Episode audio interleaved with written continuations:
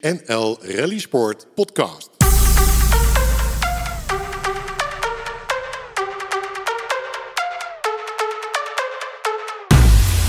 Marco Schillemans. Beste podcast eh, welkom bij alweer een rally special. Welkom bij de NL Rally Sport podcast en opnieuw een verhaal met. Eerder sprak ik eh, in deze podcast met Bob de Jong, Erik Wevers, Kevin Abbring, Martijn Wiedagen. En vandaag gaan we op zoek naar alweer een verhaal. Het verhaal van Mats van der Brand. Mats, dank dat we hier eh, vandaag eh, bij jou eh, langs mogen komen in het, in het prachtige Brabantse Son. Ehm, ja, waar, waar, ja, waar zijn we ergens eigenlijk? We, zit- we zitten hier op een kantoor. Vertel eens. Ja, we zijn hier bij mijn bedrijf, Mats BV. We zitten op Eckerscheid, Sonnenbreugel, waar we in 2021 zelfs voor de E-leden keuring hebben gedaan nog, toen de tijd. Ja, dat wou ik zeggen. Toen, ik, toen ik hier aankwam rijden, toen, eh, toen zag ik van, joh, volgens mij eh, is het ook nog gewoon een, een klassementsproef en zo eh, hier, hier voor de deur. Ja, hè? klopt. Ja, hiervoor is Eckerscheid, is klassementsproef. En die is echt letterlijk aan mijn pand. Ja. Ehm, dus als ik hier eens ga als een testritje doen, dan rijd ik natuurlijk altijd over de KP. Een klein stukje maar, want ja, we kunnen natuurlijk niet op de industrie gaan rijden. Nee. Ehm, maar ja, we zijn hier dan in Zon, eh, waar ik zit sinds 2020. Net in de coronatijd ben ik hier gevestigd. Ja. Want ik zat eerst al met mijn vader in, maar ik groeide te hard. en ehm, ja, ik ben hier in mijn uppie begonnen in 2020. En eh, sinds 21 zijn we naar drie man personeel gegaan. En we zitten nu eh, met z'n zevenen hier op Zon. Ja, precies. Nou, er staan hier een hele hoop eh, prachtige BMW's eh, natuurlijk eh, binnen.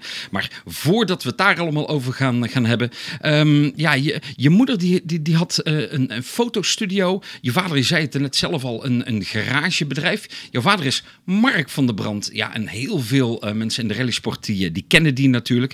Hij is eh, navigator geweest bij Hans, bij Hans Stacy. En nog een tweetal wedstrijden ook met, met Kevin Abbring. Zoals hij onder andere in 93 de Algarve Rally in Portugal eh, gereden. Eh, de Costa Brava Catalunya in, in Spanje. eh, de RAK Rally, nou South. Allemaal hele grote wedstrijden. Ehm, als ik dan zie, want jij bent nu 32 jaar. Ehm, ja, dan, dan lijkt het wel of dat je het, ja, ja, dat van jongs af aan gewoon meegekregen hebt. Is dat ook zo? Ja, dat vind ik eigenlijk, eigenlijk wel een leuke vraag. Ja, mijn vader die, die is natuurlijk in 89 begonnen als navigator. Hij heeft zelf ook ooit één rally gereden, maar dat was niet zijn ding. Nee. Toen is hij zelfs begonnen met Geert Stacy. eh, en daarna met Hans. Oké. Mhm. Eh, dus dat is wel grappig, hè? want ze zijn natuurlijk broers van elkaar. De meeste, Ja. Sommigen kennen Geert ook wel, maar die is altijd slowly sideways. Hè? Vooral sideways.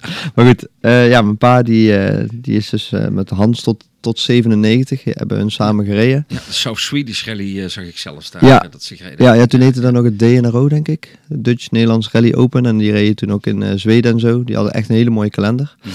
Maar ja, ik als jong broekje, want ik was toen zes. Ik deed natuurlijk altijd de rally kijken. Eh, ik ging vaak naar de rallies toe. Eh, niet naar Zweden, maar wel gewoon in Nederland. Mhm. En op een gegeven moment, hè, mijn pa deed dan, die was de navigator van Hans. Maar op een gegeven moment kreeg ik dus de vraag van eh, papa of ik wou motocrossen of wou karten. Mhm. Dit was in 97.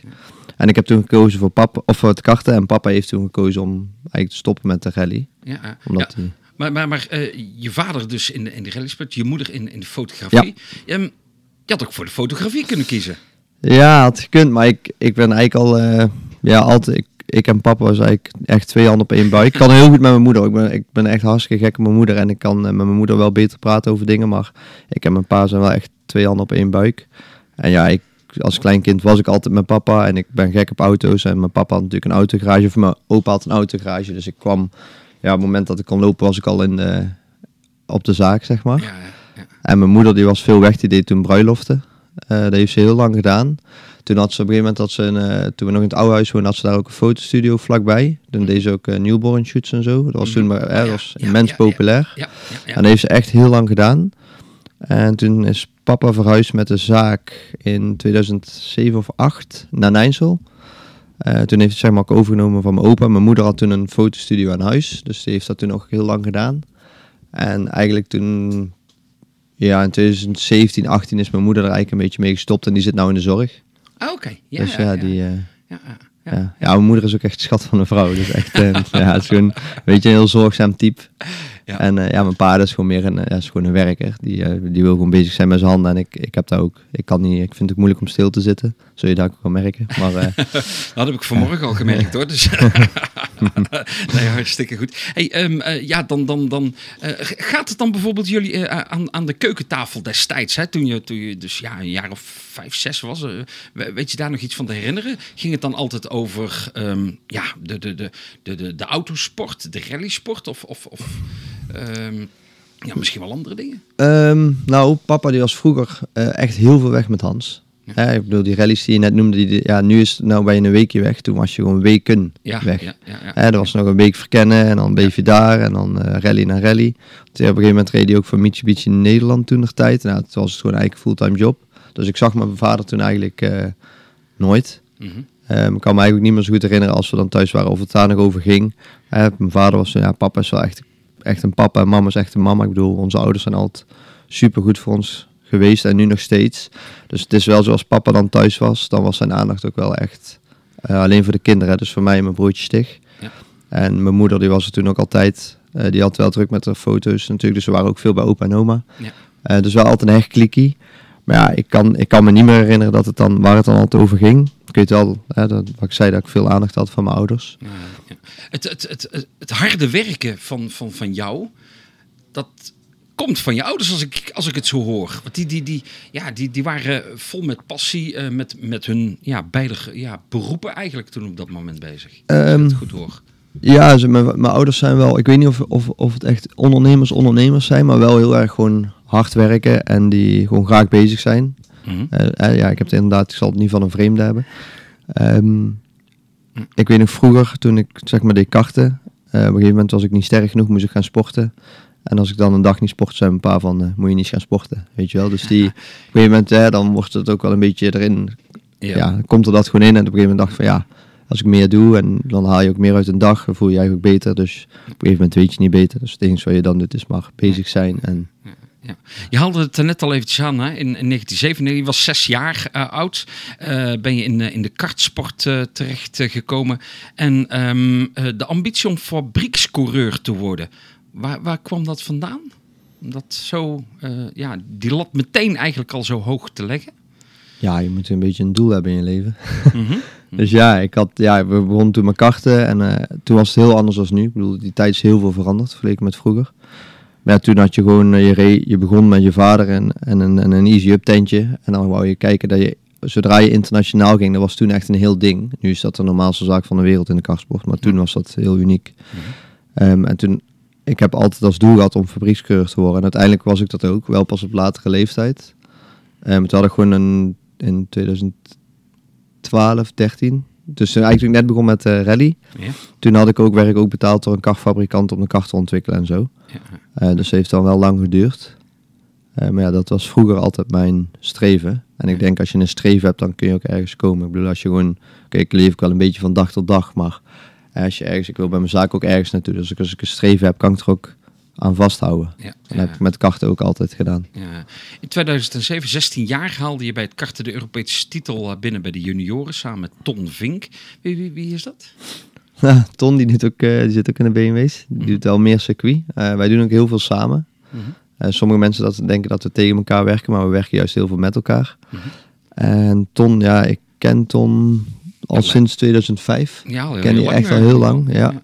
En ik heb tot uh, 2000, negen voor hem gereden. Toen ben ik naar een eh, Engels team gegaan en daarna naar een Oostenrijks team en toen naar een fabrieksteam.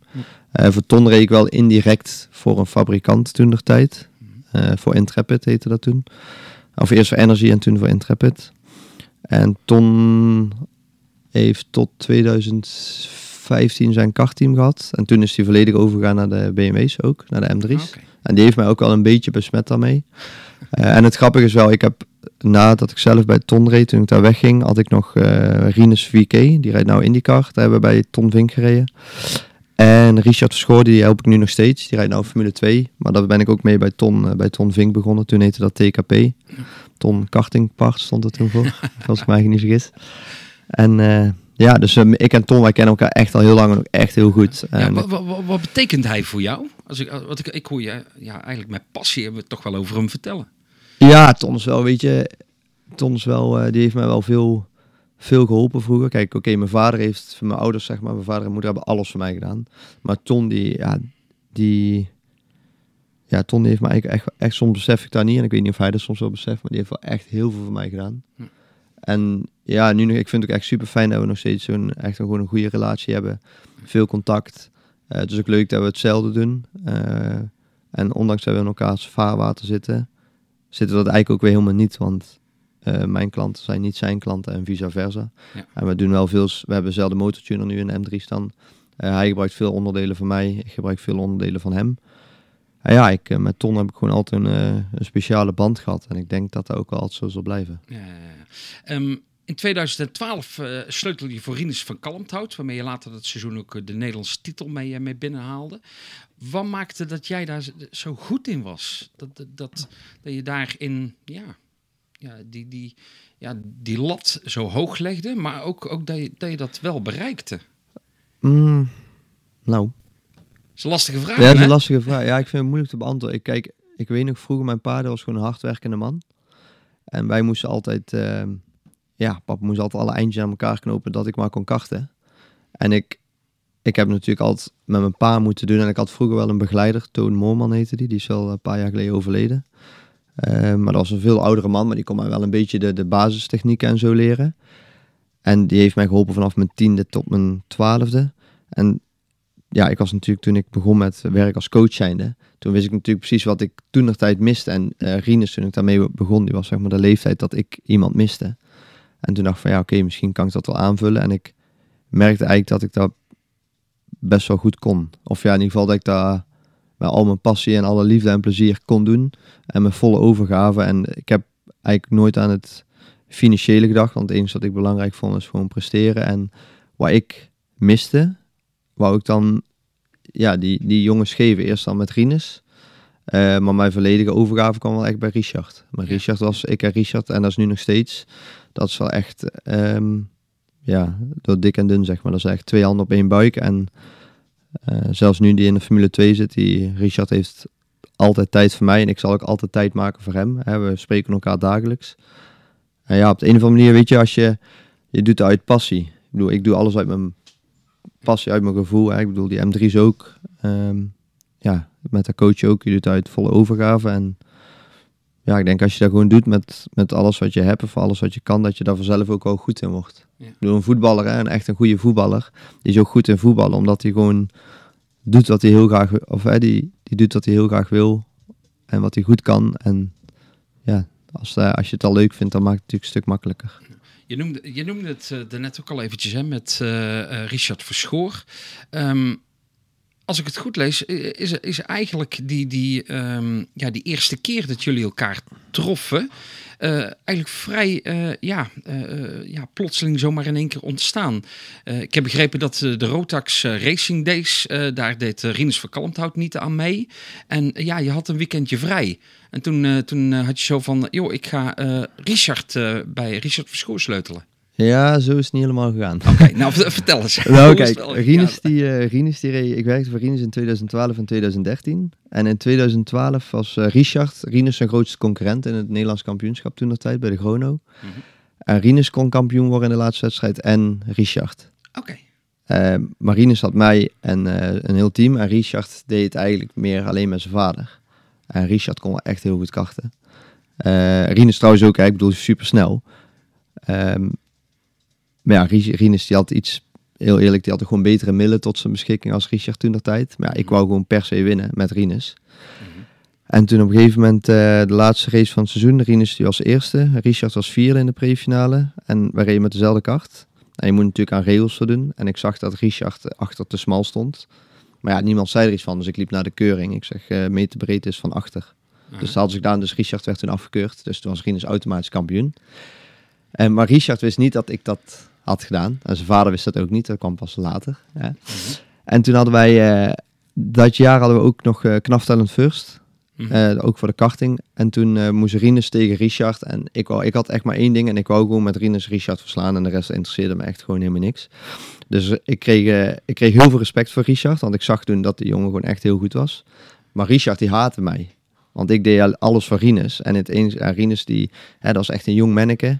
En die, eh, ja, die, hè, je weet hoe die met die. Ze zijn een beetje aan het zoeken van, hè, moet, ik, moet ik er tegen ingaan of moet ik een lieve jongen zijn? Dus ja, ik Ja. nam het altijd in het begin voor Rinus op. Uiteindelijk deed hij dat natuurlijk zelf. Maar ik bedoel, in het begin moet je zo'n jongen ook een beetje helpen.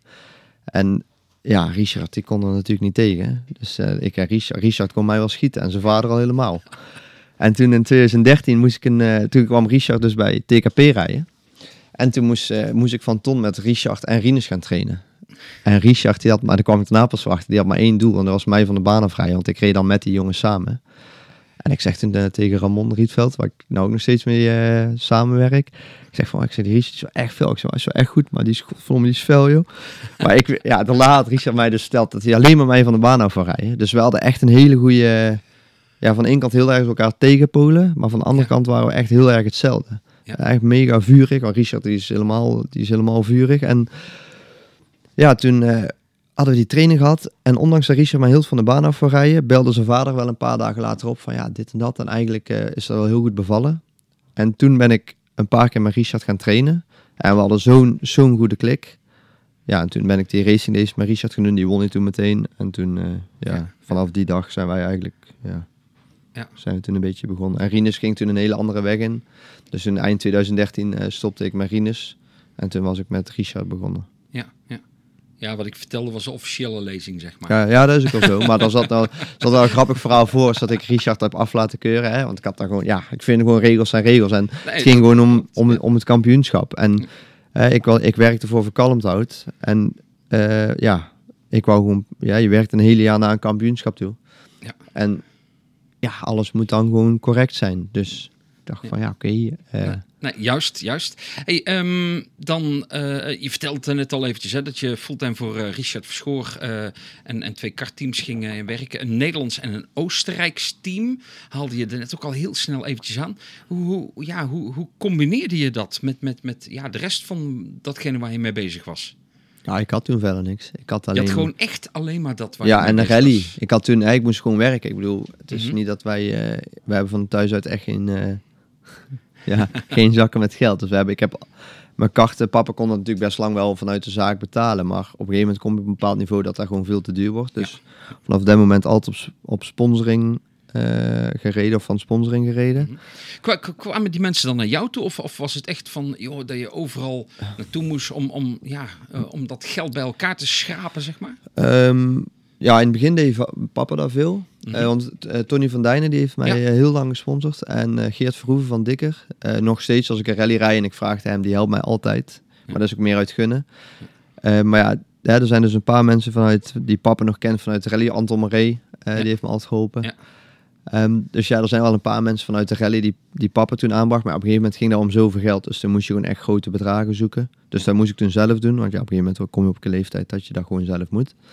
Dus toen, ja, als sponsoring en met de rally ook. Ehm, zo ben ik trouwens eigenlijk ook met de rally begonnen. Want ik deed, moest de sponsoring zoeken voor het karten nog een beetje. Mhm. Ehm, voor mijn reiskosten en zo. Ik kreeg wel betaald. Maar ja, ik moest ook wel mijn reiskosten en zo gedekt hebben. Ja. En ik denk, ja, als ik daar gesponsord heb, dan heb ik gewoon een leuk loon en dan prima. Ja. En toen zei ik van papa, die wou toen graag met mij die, eh, een auto bouwen. Want eh, papa en ik twee handen op één buik. En hij wou toen met mij samen doen. Hij had toen met Kevin die 350 Z gereden. Hij zegt, nou, dat vind ik eigenlijk wel een leuke auto. Wil je die, eh, zullen we die samen eentje gaan bouwen? En dat hebben we toen nog gedaan. Maar toen kwam ik dus achter toen we dat aan doen waren. Toen moest ik, ja, ik denk, ja, dat kan ik allemaal niet betalen. Dan moet ik daar ook geld voor zoeken. En toen was ik bij een paar sponsorgesprekken. En ik zeg, ja, en ik eh, heb ik ambitie voor de rally. Oh, maar dat is eh, veel meer reclame. Dit. Oh, maar dat vinden wij al veel leuker om te sponsoren. En dus ik ging eigenlijk sponsoring zoeken voor, een beetje sponsoring zoeken voor het karten, hè, voor mijn reiskosten en Ja, zo. ja. En ik haalde eigenlijk alleen maar geld op voor de, Voor de rally. ja. ja. dus ik dacht op een gegeven moment, ja. Dus dat was voor mij dan ook, dus die vraag zul je waarschijnlijk daar nog wel stellen. de reden om toen te beginnen met de rally. En papa vond dat natuurlijk helemaal geweldig. En ik wou graag iets doen met papa en papa iets van mij. Ja, Dus zo, hè. Maar goed, eh, hoe ik dat toen, de vraag hoe ik dat toen combineerde, ja, ik moest gewoon werken. Hè. Ja. Ik moest gewoon, moest gewoon geld binnenkomen. Dus eh, ik werkte toen eerst fulltime voor Rinus. En daarna fulltime voor Richard. Eh, maar ook toen ik fulltime voor Richard werkte, was in 2014, 15, 16. Had ik ook nog een eh, job bij VPD in Oostenrijk. En daar was ik dan coach eh, voor dat team. Ja, en dat nam wel veel tijd in beslag, maar niet zoveel tijd als Richard natuurlijk. Dus Nee. dat was gewoon extra. Ja. En ik deed dan ook nog voor VPD runde ik eh, drie jaar lang een team in Dubai. Dus ging ik elke maand een week naar Dubai. Dus dat deed ik er ook nog tussendoor. Ja. Dus ik, ik was ook echt gewoon nooit thuis. Nee. Ik was altijd, altijd weg. En ik deed dan nog rallyrijden toen dat tijd. Ja, ja. Dat, dat deed ik toen ook nog. Want toen reed ik nog eh, eerst dan de 350 Set Cup. Maar toen deed ik nog alleen Rinus. Dat was in 2013. Dus toen had ik, Mhm. daar kon ik dan makkelijk combineren. En toen ik in 2014 voor Richard ging werken. eh, toen reed ik met de Fiesta van Verkooy Rally Sport alleen het eh, NK en WK Ja, Duitsland. daar komen we zo meteen op. Want ik wil, ik wil nog heel eventjes... Hè, want ehm, ja, de rallysport kende je natuurlijk vanuit je vader. Wie, wie waren in die periode jouw idolen, zeg maar? Waar, waar had je zo van, joh, nou, daar, daar, ja, joh, dat, daar keek je tegenop. Wie, wie, wie waren dat voor jou? Ehm, toen ik klein kind was of toen ik wat ouder was? Nou ja, beide. Ja, toen ik klein kind was vond ik, eh ja, Colin McRae natuurlijk, vond ik helemaal Ja. geweldig. Mhm. Eh, ik had ook altijd een foto van een Subaru eh, op mijn kamer hangen van Colin. En later, ik had altijd heel veel respect voor Kevin. Eh, want ik ken Kevin echt al heel lang. Want ik Kevin heb met, ja, ja, want ik heb met zijn zusje in de box gelegen vroeger. Want Kelly en ik zijn even oud. Of ja, scheelt een weekje. Mhm. En mijn vader kent eh, Edwin natuurlijk heel Ja, goed. En ik ja. ken Kevin. Ja, vroeger ging Kevin en ik altijd eh, op zijn simulator. Ja, ik kon dat niet, maar Kevin niet. Ik kon er echt zo van genieten hoe hij dat kon. en dus ik heb altijd immens veel respect gehad voor Kevin Abbring. Eh, ook voor Hans Wijs, maar die kende ik, ja, die kende ik toen niet. Hans en ik zijn wel goede vrienden geworden, maar ik kende die toen helemaal niet. Nee. En Kevin ken ik natuurlijk al lang, dus ja. Ja. Ik, eh, Kevin, ik dacht van ja, dat pad waar hij bewandeld hebt, daar zou ik toen ook wel willen bewandelen. Ja. Hè, dus via gewoon ergens beginnen. Hij heeft ook, eh, ik heb toen een keer met zijn kooltje gereden en zo. Hè. Kevin heeft, Ja. ook, heeft dat ook gedaan trouwens. Ja. En toen via de knaf en dus een beetje, maar ja, voor Kevin had ik echt veel bewondering. En ja, verder, ik heb nooit echt dat ik tegen iemand opkeek. Heb, ik heb ik Nee. het nooit gehad. Nee, nee, maar wel in ieder geval ja, van, joh, dat, eh, ja, dat zou ik zelf ook wel willen bereiken. Ja, ik denk dat meer uit, res- uit respect is. Weet je, Dat je gewoon met respect naar iemand kijkt en dat je bewondering hebt voor iemand iets bereikt in zijn leven. Zeg maar. ja, voor iemand, iemand iets doet. Of, en dat je, kijk, bij Kevin is het natuurlijk ook al zo, ik ken een beetje zijn achtergrond en ik weet zijn situatie. Hè. Hij heeft toch geen vader met miljoenen, zeg maar. Nee. Je dus er ook hebt altijd hard voor moeten werken. keihard voor moeten werken. Ja. Dus dan, ja, dan, dan waardeer je dat gewoon heel erg. En ik, eh, ja, ik, je kan er natuurlijk eh, of tegenaan trappen of van leren. En ik heb altijd Ja. geprobeerd om daarvan te leren.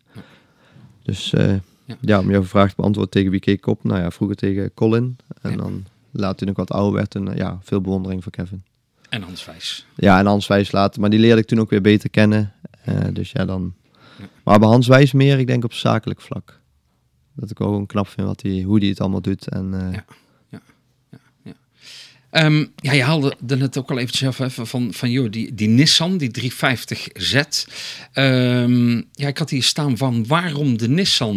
Maar dat kwam dan eigenlijk ook vanuit je vader, omdat hij bij Kevin eh, daar een keer in eh, genavigeerd had. Eh, ja, nou, ik ben gek op acht uur lang gedreven auto's, hè, om te beginnen. Joh.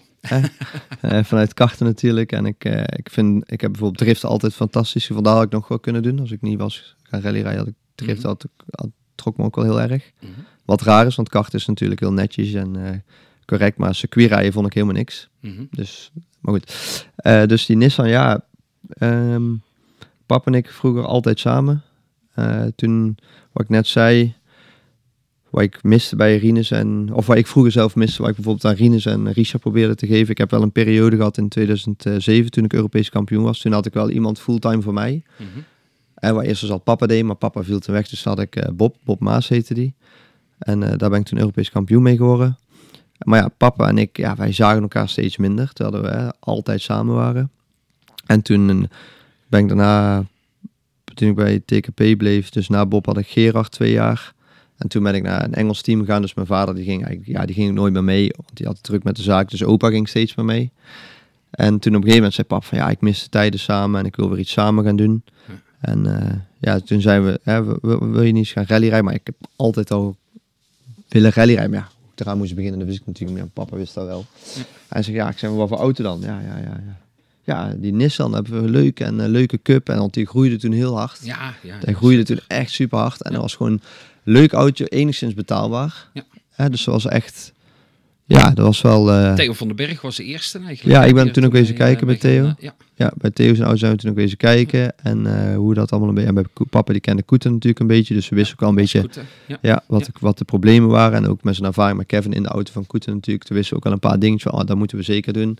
dus ja, dat was eigenlijk best wel een voor de hand liggende keus. Ja, ja. En, maar ja, ik moest natuurlijk die EU-licentie nog halen. Dus daar had ik een auto voor nodig. Nou, toen heeft Anton Marijn zijn eh escortje ter beschikking gesteld. Want, want eh, eh, nog even daar, daarvoor reed je de circuit short rally, heb ik begrepen, met, de, met de BMW, een 325i. Ja, van Koeten. Ja, Ja, klopt. daar. Want dat, dat was jouw eerste wedstrijd Ja, dat was mijn, hè? ja, dat was wel een hele korte rally, maar dat was mijn Ja. eerste rally. Ja. Ja. en toen dat was grappig, want ik had toen, ik had het jaar daarvoor, in 2011, had ik een kartkampioenschap gewonnen. En dan kreeg je een test met een formuleauto. Mhm. En die was de dag na de Zandvoort Short Rally toen. dus ik had toen op zaterdag had ik die, eh, die rally. Mhm. En op zondag circuit. En toen wist ik, ja, toen, toen wist ik ook zeker van ik wil Rins circuit doen. Ging best goed met die Formule Renault. Vond ik, Mhm. ja, ik vond, maar ik vond de techniek veel boeiender als hele rijden. Mhm. En dan kregen we zo'n laptop en die data. En ik, ik vond, ja, ik denk, ja, oké, ik rem misschien. En mijn remtechniek is misschien niet perfect. Maar ik vond het ook allemaal niet zo boeiend. Ik vond veel boeiender hoe de schokdempers werkten en eh, hoe, de, hoe de versnellingsbak werkte. Mhm. Dus ik was helemaal niet meer. Toen dacht ik bij mezelf: van ja, dit is niks voor mij. Ik, eh, ik wil toch meer naar de rallykant, weet je. Dat vind ik. Ja. Dus was een mooi weekend. Nou, dus hadden we die met die 325 gereden en dan de dag na circuit. Maar ja, toen moest ik dus wel eh, nog meer rallies gaan rijden. Ja. Want waren die Nissan waren we wel gewoon aan het bouwen. Ik denk ja. Ja. Maar die was op dat moment niet klaar. Nee, nee, nee, nog langer niet. Nee, nog langer niet. En dan, dan, eh, ja, dan, eh, dan ga je in een Ford Escort, hè, de RS2000, Anton Moret. Eh, ja, zowel de auto als Anton ken ik natuurlijk zelf ook, ook goed. Hoe heb je dat voor elkaar gekregen, joh? Dat, dat, dat je daarmee mee ging rijden. Nou, papa kende Anton natuurlijk heel goed. Ja. Ehm, de- die, die, die kennen elkaar echt al heel lang. En ik kwam ook best vaak bij Anton, want ik ging al met pap mee. Ik vond het reuze interessant. Mhm. En ik heb altijd wel een eh, charme gehad voor oude auto's. Hè? Daarom dat ik ook in de M3 zit. Ja. Ik heb niks met nieuwe auto's. Ik vind oud veel... Vroeger mijn eerste auto was een eh, Opel Beas Kona. Mhm. Met een turbo, want die had papa vroeger ook. Dus ik wou dat ook, weet je. Ik had, eh, hè, ik wou dat ook. Dus ik had altijd oude auto's. En op een gegeven moment zei Anton... Ik had toen met die 325 gereden. En toen Anton zei, oh, het ging best wel goed hè, Matske. Hij zei, Matske. Ja, ja, ja, ja. ja. En eh, ik zei, ja, het ging wel leuk. Hij zegt, ja, moet je weer rijden? Ik zei, ja, ik moet eigenlijk wel meer rijden. Anders krijg je een EU-licentie voor mijn eh, Nissan. Mhm. En Anton deed de rolkooi voor die Nissan. En die sponsorde natuurlijk een beetje. En eh, ja. Ja. ja, ja, ja. En als pap die was ja, dan moet je hem een keer zo'n escortje zetten. Ja. Ja, van de brand. Hè? ja, ik, Ja. ik hoor het Je hem hoort hem zeggen. hè? Ja, Ja, van de brand. Ja, ja, ja, ja, ja. Dan moeten we dat maar eens doen, hè? Ja. Ja, zo is dat gegaan. Zo is het gegaan. Ja. Ja. Want eh, het mooie is, eh, ik was, eh, wat, het was de Tank S Short Rally die, die reed. Ik, eh, het was in het donker daar ook. En, en ja, we stonden op een afstandje te kijken, zeg maar, over die, over die dijk die daar, die daar liep. Ik weet niet eens meer waar het, waar het precies was. En ehm, eh, ik wist natuurlijk dat jij met de auto van Anton zou rijden. En ik zag jou daar rijden. Ik, ik was enorm verbaasd. De snelheid die er, die er meteen in zat. Vanaf ja, moment één. Want volgens mij had je eh, pff, in mijn herinneringen een, een, een startnummer wat, wat veel verder naar achteren toe, eh, toe. Laatste. Ja, ja. laatste. Ik ja, was laatste op de ja, KP. Ja, ja. Ik was laatste op de KP. Ik weet het nog, ik weet het echt nog als dag van gisteren. Ik ging toen eh, verkennen. Mijn papa had wel, eh, ja, ik wist helemaal niks. Ik wist niet, want op circuit Zandvoort was natuurlijk, ja, daar had je niet echt noods nodig. Nee. Maar ja, hier had je wel echt noods nodig. En mijn papa, ja, mijn pa kijk, mijn vader wie- heeft, Weet je nog wie dat daarnaast zat toen? ja, papa. Ja, die, Ja, ja, ja, zeker. Ja, ja, Ja. zeker. ja, die wilde je wel in bedwang houden. Ja, maar ik hou ook heel, ik hou niks liever dan mijn papa natuurlijk. En papa die had natuurlijk zoveel ervaring. Dus in mijn, mijn basis is altijd daarin al goed geweest. Want papa zei ook, ja, dit moet je zeker niet doen, dit moet je wel doen. Ja. Eh, papa had natuurlijk superveel contacten. Dus ja, die, ik had wel echt gewoon, ik ging er niet, ja, ik ging er wel als rookie in, maar ik had natuurlijk best wel veel Ja. ja. informatie verzameld hoe ik het wel moest doen, wat ik niet moest doen. En papa zei, ja, dit deed Hans heel goed, maar ja, dit had ik altijd anders willen doen, maar dat wou Hans niet. Dus misschien moet je dat eens proberen. En ook qua notasysteem had ik een beetje geïnformeerd wie wat, wat Kevin gebruikte. Mhm. Eh, K- ja. dus daar ben ik toen ook maar mee begonnen. Mhm. Met datzelfde. Want papa zei dat systeem is eigenlijk al fijn. Ja. Dus een- Kun, kun je daar iets over vertellen over dat systeem? Ja, is eigenlijk gewoon ehm, vol. En dan 10, 12, 14, 15, 17, 20. Ja. En dan eh 22, 24, eh 25, 27, 30. En 30 is dan zeg maar een haaks. En dan had ik heb daar uiteindelijk nog helemaal uitgebreid naar plusjes en minnen. Mhm. En voor mij alles onder de 20 is op snelheid. Dus daarom dat ik soms ook wel echt hard afstuiterde. Want als ik dan mijn ver- verkennen een foutje had gemaakt, ja, dan eh Ja. voor niet goed had ingeschat, ja, dan ging ik eraf. Ja. Want bij mij, eh, want Leo, Leo van de Eyck gebruikt ook dat systeem, maar die gebruikte gewoon echt Mhm. hoe, het, hoe de bocht is. Ja. En bij mij kon een eh, links 10 ja, niet haak zijn, want dat, dat werkt natuurlijk niet. Mhm. Maar als je echt puur naar bocht zou kijken, zou dat eigenlijk een links 20 moeten zijn. En ik denk, ja, als ik dat traag aankom, is dat voor mij gewoon een links 10. Ah, Oké, zo bedoel je dat. Zo had ik Ja. daar een beetje... iedereen heeft natuurlijk zijn eigen notensysteem. En op een gegeven moment ben je de lengte van de bocht gaan gebruiken. En, en een ditje en een datje. Maar goed, Ja. ik ben toen gewoon zo begonnen. En in die tankers, ja, ik eh, had nooit in het donker gereden. Nee joh. Echt nooit. Nee. Nul- nee, 0,0 dat- dat ervaring, helemaal niks. Nee. Ik had er nooit, nog nooit echt een rally gereden. Het was wel keurig droog. Het was Ja, wel echt kei, ja, was perfecte weersomstandigheden. vol- volgens mij eh, eh, zelfs geen wolken aan de lucht. Zo, zo, zo, zo. Het was ook koud. Ja, het was Ja. koud. Maar ik weet nog, wij gingen daarheen gewoon met vier bandjes en die auto. en ik had hem thuis, ik had thuis een rondje mee gereden. Mhm. En die had maar vier versnellingen, die auto. Die had een 200, dat was een Pinto achtkleppertje, 220 pk. En eh, ja, die stuurde super goed. Dat was echt, echt, een hele fijne, echt een hele fijne auto. En ja, wij begonnen daaraan en de eerste KP, pap zei, oh, dat ging eigenlijk wel lekker. Maar, ja, we hadden, maar we hadden ook gewoon een mens, iemand ingehaald op die KP. En eh pap zei, ah, dat ging wel lekker. Maar verder hadden we helemaal niet naar tijden gekeken, want het is niet meer zoals, dat was toen nog niet zoals nu. Nu heb je. EWRC en dan voordat je bij de Ja. finish bent, heb Ja. je wijze van je tijd al op je telefoon. Dat was toen nog allemaal niet zo Nee. eh, als nu. Nee. En op een gegeven moment, eh, ja, wij drie proeven gereden. En eh, wij, wij eh, denken, ah, dat gaat eigenlijk wel lekker en leuk. En ja, maar toen kwamen de servers en iedereen keek ons zo aan van... Wat ben jij mee bezig? ja, wat zijn jullie aan het doen? Ik denk, ja, ga- lekker gereden. Lekker gereden is het eerste. Zeg, hè? Ja, is het eerste. Denk ik, oh, Ja. mooi. Ja. Ja, ja, wij, wisten helemaal niks. En wij startten dus als laatste. Ja, ja. Dus, en wij wonnen toen ook die, die rally. Ja, ja, ja. ja. Ja. Ja. En toen, eh, ja, toen, is, toen ging het eigenlijk heel snel. In dat, eh, in dat eerste jaar heb je eh, acht wedstrijden inderdaad gereden. Ja, je zei het al, samen met je vader als, als navigator. Ehm, eh, zes keer.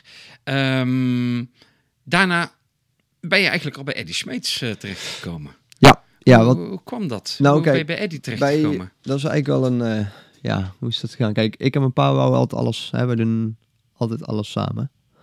En als ik met papa in die BMW reed, ging perfect. Als ik in de Escort ging, ging perfect. Toen zelfs dat kooltje van Van Dijnen, Mhm. gingen we echt, hebben we zoveel lol gehad. Dat ging super goed. Maar dat was allemaal niet van ons, zeg maar. Mhm. Hè, dat was auto van anderen. eh dat was verzekerd dat als dat fout zou gaan, dan Ja. ja, hoefden we nergens over na te denken. Mhm. Maar toen ging ik met die Nissan rijden en toen, eh, ik, was, ik kom natuurlijk uit de karting en de karting is gewoon eigenlijk altijd op 100%. Hè, dan denk je niet eens na, ja oké, je moet wel een beetje je banden sparen. Ja. Maar je denkt niet na over, eh, oh, er kan in één keer vuil op de baan liggen. Want bij karten is het meestal of gewoon helemaal, oké, je hebt een keer dat iemand eraf ligt, ligt er wel zand. Dat zie je gewoon, dus dat is één bochtje. Hè, de rally is dan natuurlijk heel anders. Mhm. En daar hield ik natuurlijk 0,0 rekening mee. Dus we gingen met die eh, Nissan rijden in de ELE rally. En eh er waren de eerste proef meteen de snelste. Of de tweede proef waren meteen de snelste. Maar de derde proef stuiterde ik al af. Maar ook omdat de klik tussen mij en papa in die auto was heel anders dan de vorige rallies. Want papa, ja, die heeft, er kwamen daarna pas allemaal uit. Hè, dat wist ik toen niet. Mhm. Er kwam daarna pas allemaal uit. Ja, papa zei ja, die zijn eigenlijk dan zorgen gemaakt dat het maar niet fout gaat. Want hij die weet natuurlijk dat, eh dat toen de tijd allemaal geld erin zat. En ja, Ja, weet je, dan ja. heb je een beetje, ja. dan zit je een beetje met de remmer op. Ja. Dus daar, ja, daar ging toen twee keer achter elkaar fout. Hè. De GE ging fout. En toen de GTC schreef natuurlijk heel die auto af. Met papa daarnaast. Ja. Ja, toen dacht ik, ja, daar, daar kon papa zei ik, ja, man, dit werkt gewoon niet. En, eh, Nee. Maar ja, toen, toen, ehm, toen ik de ELE reed, toen zat in één keer, ik wist toen helemaal niet wie er was, maar toen zat in één keer een hele scooi bij mij in de bus. Mhm. En mijn pa, die kent natuurlijk iedereen, dus die zat Ja. ermee te hoeren. En toen kwam Harry erbij en die kwam erbij. En ja, maar toen zei ik wist verder helemaal niks. Hè. Dus ehm, toen eh, na de GTC stonden in één keer eh, Bas en Nelis bij mij op de stoep. Mhm. Van eh, ja, en nu? Maar ja ik, ik, wist, ja, ik wist niet eens wie hun waren, snap je wel. Ja. En ja, die hebben toen met mij die auto mee opgebouwd, weer helemaal. Mhm. En die hebben toen ook gezegd van, ja, papa die zei toen eigenlijk niet meer wou, dat hij dan niet meer naast zou zitten. En toen zei hij, ja, wie dan? Want ik wou, ik, op de een of andere manier, ik wou nooit geen Nederlandse navigator. Ik wou altijd een, een hele ervaren navigator hebben. Ja. En toen zei Nelis van, eh, ja, ik wil Eddie wel eens bellen. bellen. Mhm. Ja. Dus toen, eh, ja, zodoende met Eddie had ik meteen een klik. Echt vanaf dag één. Ehm, ook met Eddie is wel, ik ben vrij hyperactief, zeg maar. En dan eh Nelis bijvoorbeeld totaal niet. Dus Nelis Ja. kon mij goed terughouden. En Ellie, Eddie was best wel, of is best wel een, ja, een emotiegeleid persoon. Mhm. Dus die kon, die, daar kon ik best wel goed mee praten, zeg maar. Zoals ik, ik vertelde Eddie ook altijd alles. Ja. Die weet ik altijd, Ja. die wist ik altijd alles van mij. Eh, dus dat vond ik eigenlijk ook wel fijn. Dus van daardoor we waarschijnlijk ook wel een goede klik hadden. En ja, zodoende ben ik toen, eh, heb ik met Eddie eh, in 2012, 13 en 14 gereden. Ehm, dan eind 2012, dan word je uitgeroepen tot KNAF Talent First. Wat, wat, wat betekende dat voor, eh, voor jou? Nou, dat was me toch een weg. Ja? Ja, dat was helemaal niet zo eh, vlekkeloos verlopen als hoe het eruit zag. Want we hadden toen, eh, we hadden toen van die selectiedagen en zo. En dan had je Leo van der Rijk en ik. Ja? Alleen ik had een beetje een probleem. Ik had eh, ja, niemand echt tegen me. Maar ik had de allereerste selectiedag had ik een be- bepaalde opmerking gegeven. Want ik kwam natuurlijk uit de kartsport. En dat is altijd 110% En alles moet helemaal perfect zijn. En als, daar mogen, op dat niveau kunnen geen fouten gemaakt worden. En we, het, het KNAF Talent First werd toen gesteund door het Deltion. Ja? Ja? En ik kreeg een vraag van, eh, ja, en als een eh, jongen, een, zo'n sta- een, eh, want die werken met, met scholieren, met stagelopers of scholieren, net hoe je dat wil zien. Ja? Als hij een fout maakt, ja, dat kan niet. Dat was mijn antwoord. Ja, dat is gewoon natuurlijk een beetje verkeerd. Dus Ja. ik heb dat altijd tegen me gehad. En Leo, die had daar een perfect antwoord van. Te, daarna hoor je al je, je goede punten, je slechte punten. Dus Ja. ik weet natuurlijk Uh-huh. precies. En daar, daardoor ben ik wel veel veranderd. Mhm. Ehm, maar ja, mijn eerste antwoord was van, ja, dat kan niet. Mhm. Maar eh, wat je zegt, eh, eh, daarna ben ik veel veranderd. Wa- waarom? Nou, dus toen, ja, op een gegeven moment je wordt ouder, je gaat nadenken over heel veel dingen. En ik ben best wel zo van, ik wil echt gewoon, ja, ik vind als ik bijvoorbeeld met mijn zaak ook stilsta, dan voel ik mij eh, kut, zeg maar. Ik wil gewoon elke dag groeien. Ook met de jongens, Richard, eh, voor Mhm. wie, whoever ik werkte, er moet gewoon een groei zijn, want anders vind ik dat je stilstaat. En dat vind ik Mhm. gewoon hè, zonde van je tijd. Mhm. Maar goed, toen op een gegeven moment, ja, een, eh, toen hadden we die selectiedagen. En ik had er dan, eh, dat had ik dan niet goed gedaan. Het rijden en zo ging al prima. Want Leo en ik waren echt by far sneller als wie dan ook. En eh, ja, toen hadden we ehm, drie selectiedagen gehad, denk ik. Drie of vier. Nou, en uiteindelijk hadden Leo en ik samen die finale. En ik heb dan natuurlijk later allemaal wel gehoord wie er sneller was en zo. Maar ja, dat pas in 2017 of 18 eh, Mhm. van Hans Vergoor. Want die, zat, die was toen onze navigator op de laatste selectiedag. Ja, Maar ja, het is, Deltion moest toen kiezen. Oké. En die hebben natuurlijk nooit mijn opmerking vergeten. Plus het feit dat ik al een 350 set had en Leo had toen niks. Mhm. En ja, dus voor hun was Leo de ideale keus, waar ik ook helemaal begrijp. En ik, eh, Leo is ook altijd, eh, die, heeft, die komt een beetje dezelfde situatie als mij en Kevin. Mhm. Ehm, die heeft ook altijd keihard moeten werken om ergens te komen. Ja. Super intelligente jongen, ook super snel. Leo was echt heel snel. En eh, dus ik vond het toen ook, eh, Leo had toen gewonnen. En ik was toen tweede, maar ik had ook niet ehm, daar een slecht gevoel bij dat ik, dan, dat ik dat dan eerlijk vond of zo. Want Mhm. ik vond terecht dat Leo eh, gekozen was als winnaar. En dat was voor mij ook alweer een streven om, eh, omdat ik zeg, ben veranderd, om te denken van ja, oké, kan ik eigenlijk wel van leren. Want Leo had dan bijvoorbeeld wel goede dingen gezegd die ik dan niet had gezegd. En Mhm. ik denk van ja, oké, daar moet ik iets mee gaan, daar moet ik iets mee doen.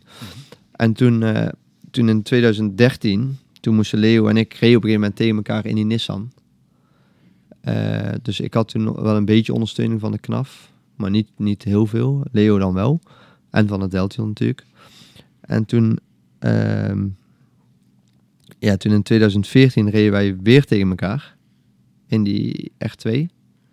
Ja, en daarna ben ik eigenlijk eh knaftalent geworden. Ja. Toen ben ik eigenlijk pas officieel... eh, Ja, dat, dat stukje echt, eh, die begeleiding en, Ja. en noem het allemaal maar op. Hè? ja, Dus, toen is dat heel... Ja. Toen is dat heel veel geworden. Ja. Ja.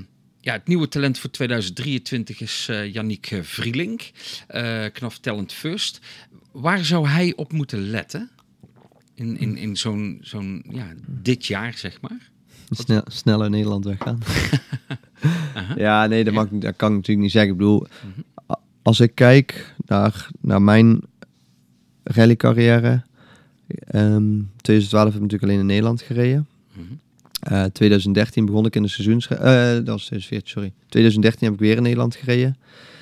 En toen aan het einde van het jaar, in 2013, reed ik eh, met de Fiesta van Van Dijn in de East Belgium. En toen was ik zo langzaam. Ik dacht echt van ja, ik mis zoveel ervaring. Mhm. Echt zoveel ervaring. En toen, na die East Belgium reek Hengelo, met echt weetje van ehm Merkstein. Die schreef toen wel helemaal af op de finish. Maar wat ik toen geleerd had in België in één rally, dan nam ik toen mee naar Hengelo. Mhm. Ja, toen was ik zoveel sneller.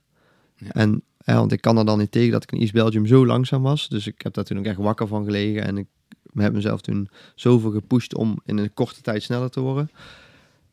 En ja, toen, toen in 2014 begon ik natuurlijk in België, de seizoensrally. Mhm. En die ging toen al veel beter als de East Belgium. Mhm. Nou, en toen in Nederland ging het toen eigenlijk ja, niet makkelijk. Want ik had Timo, Kevin en, en Leo waren we met z'n vier. Oké, het was maar een kleine cup, maar wel vier snelle rijders. Hm.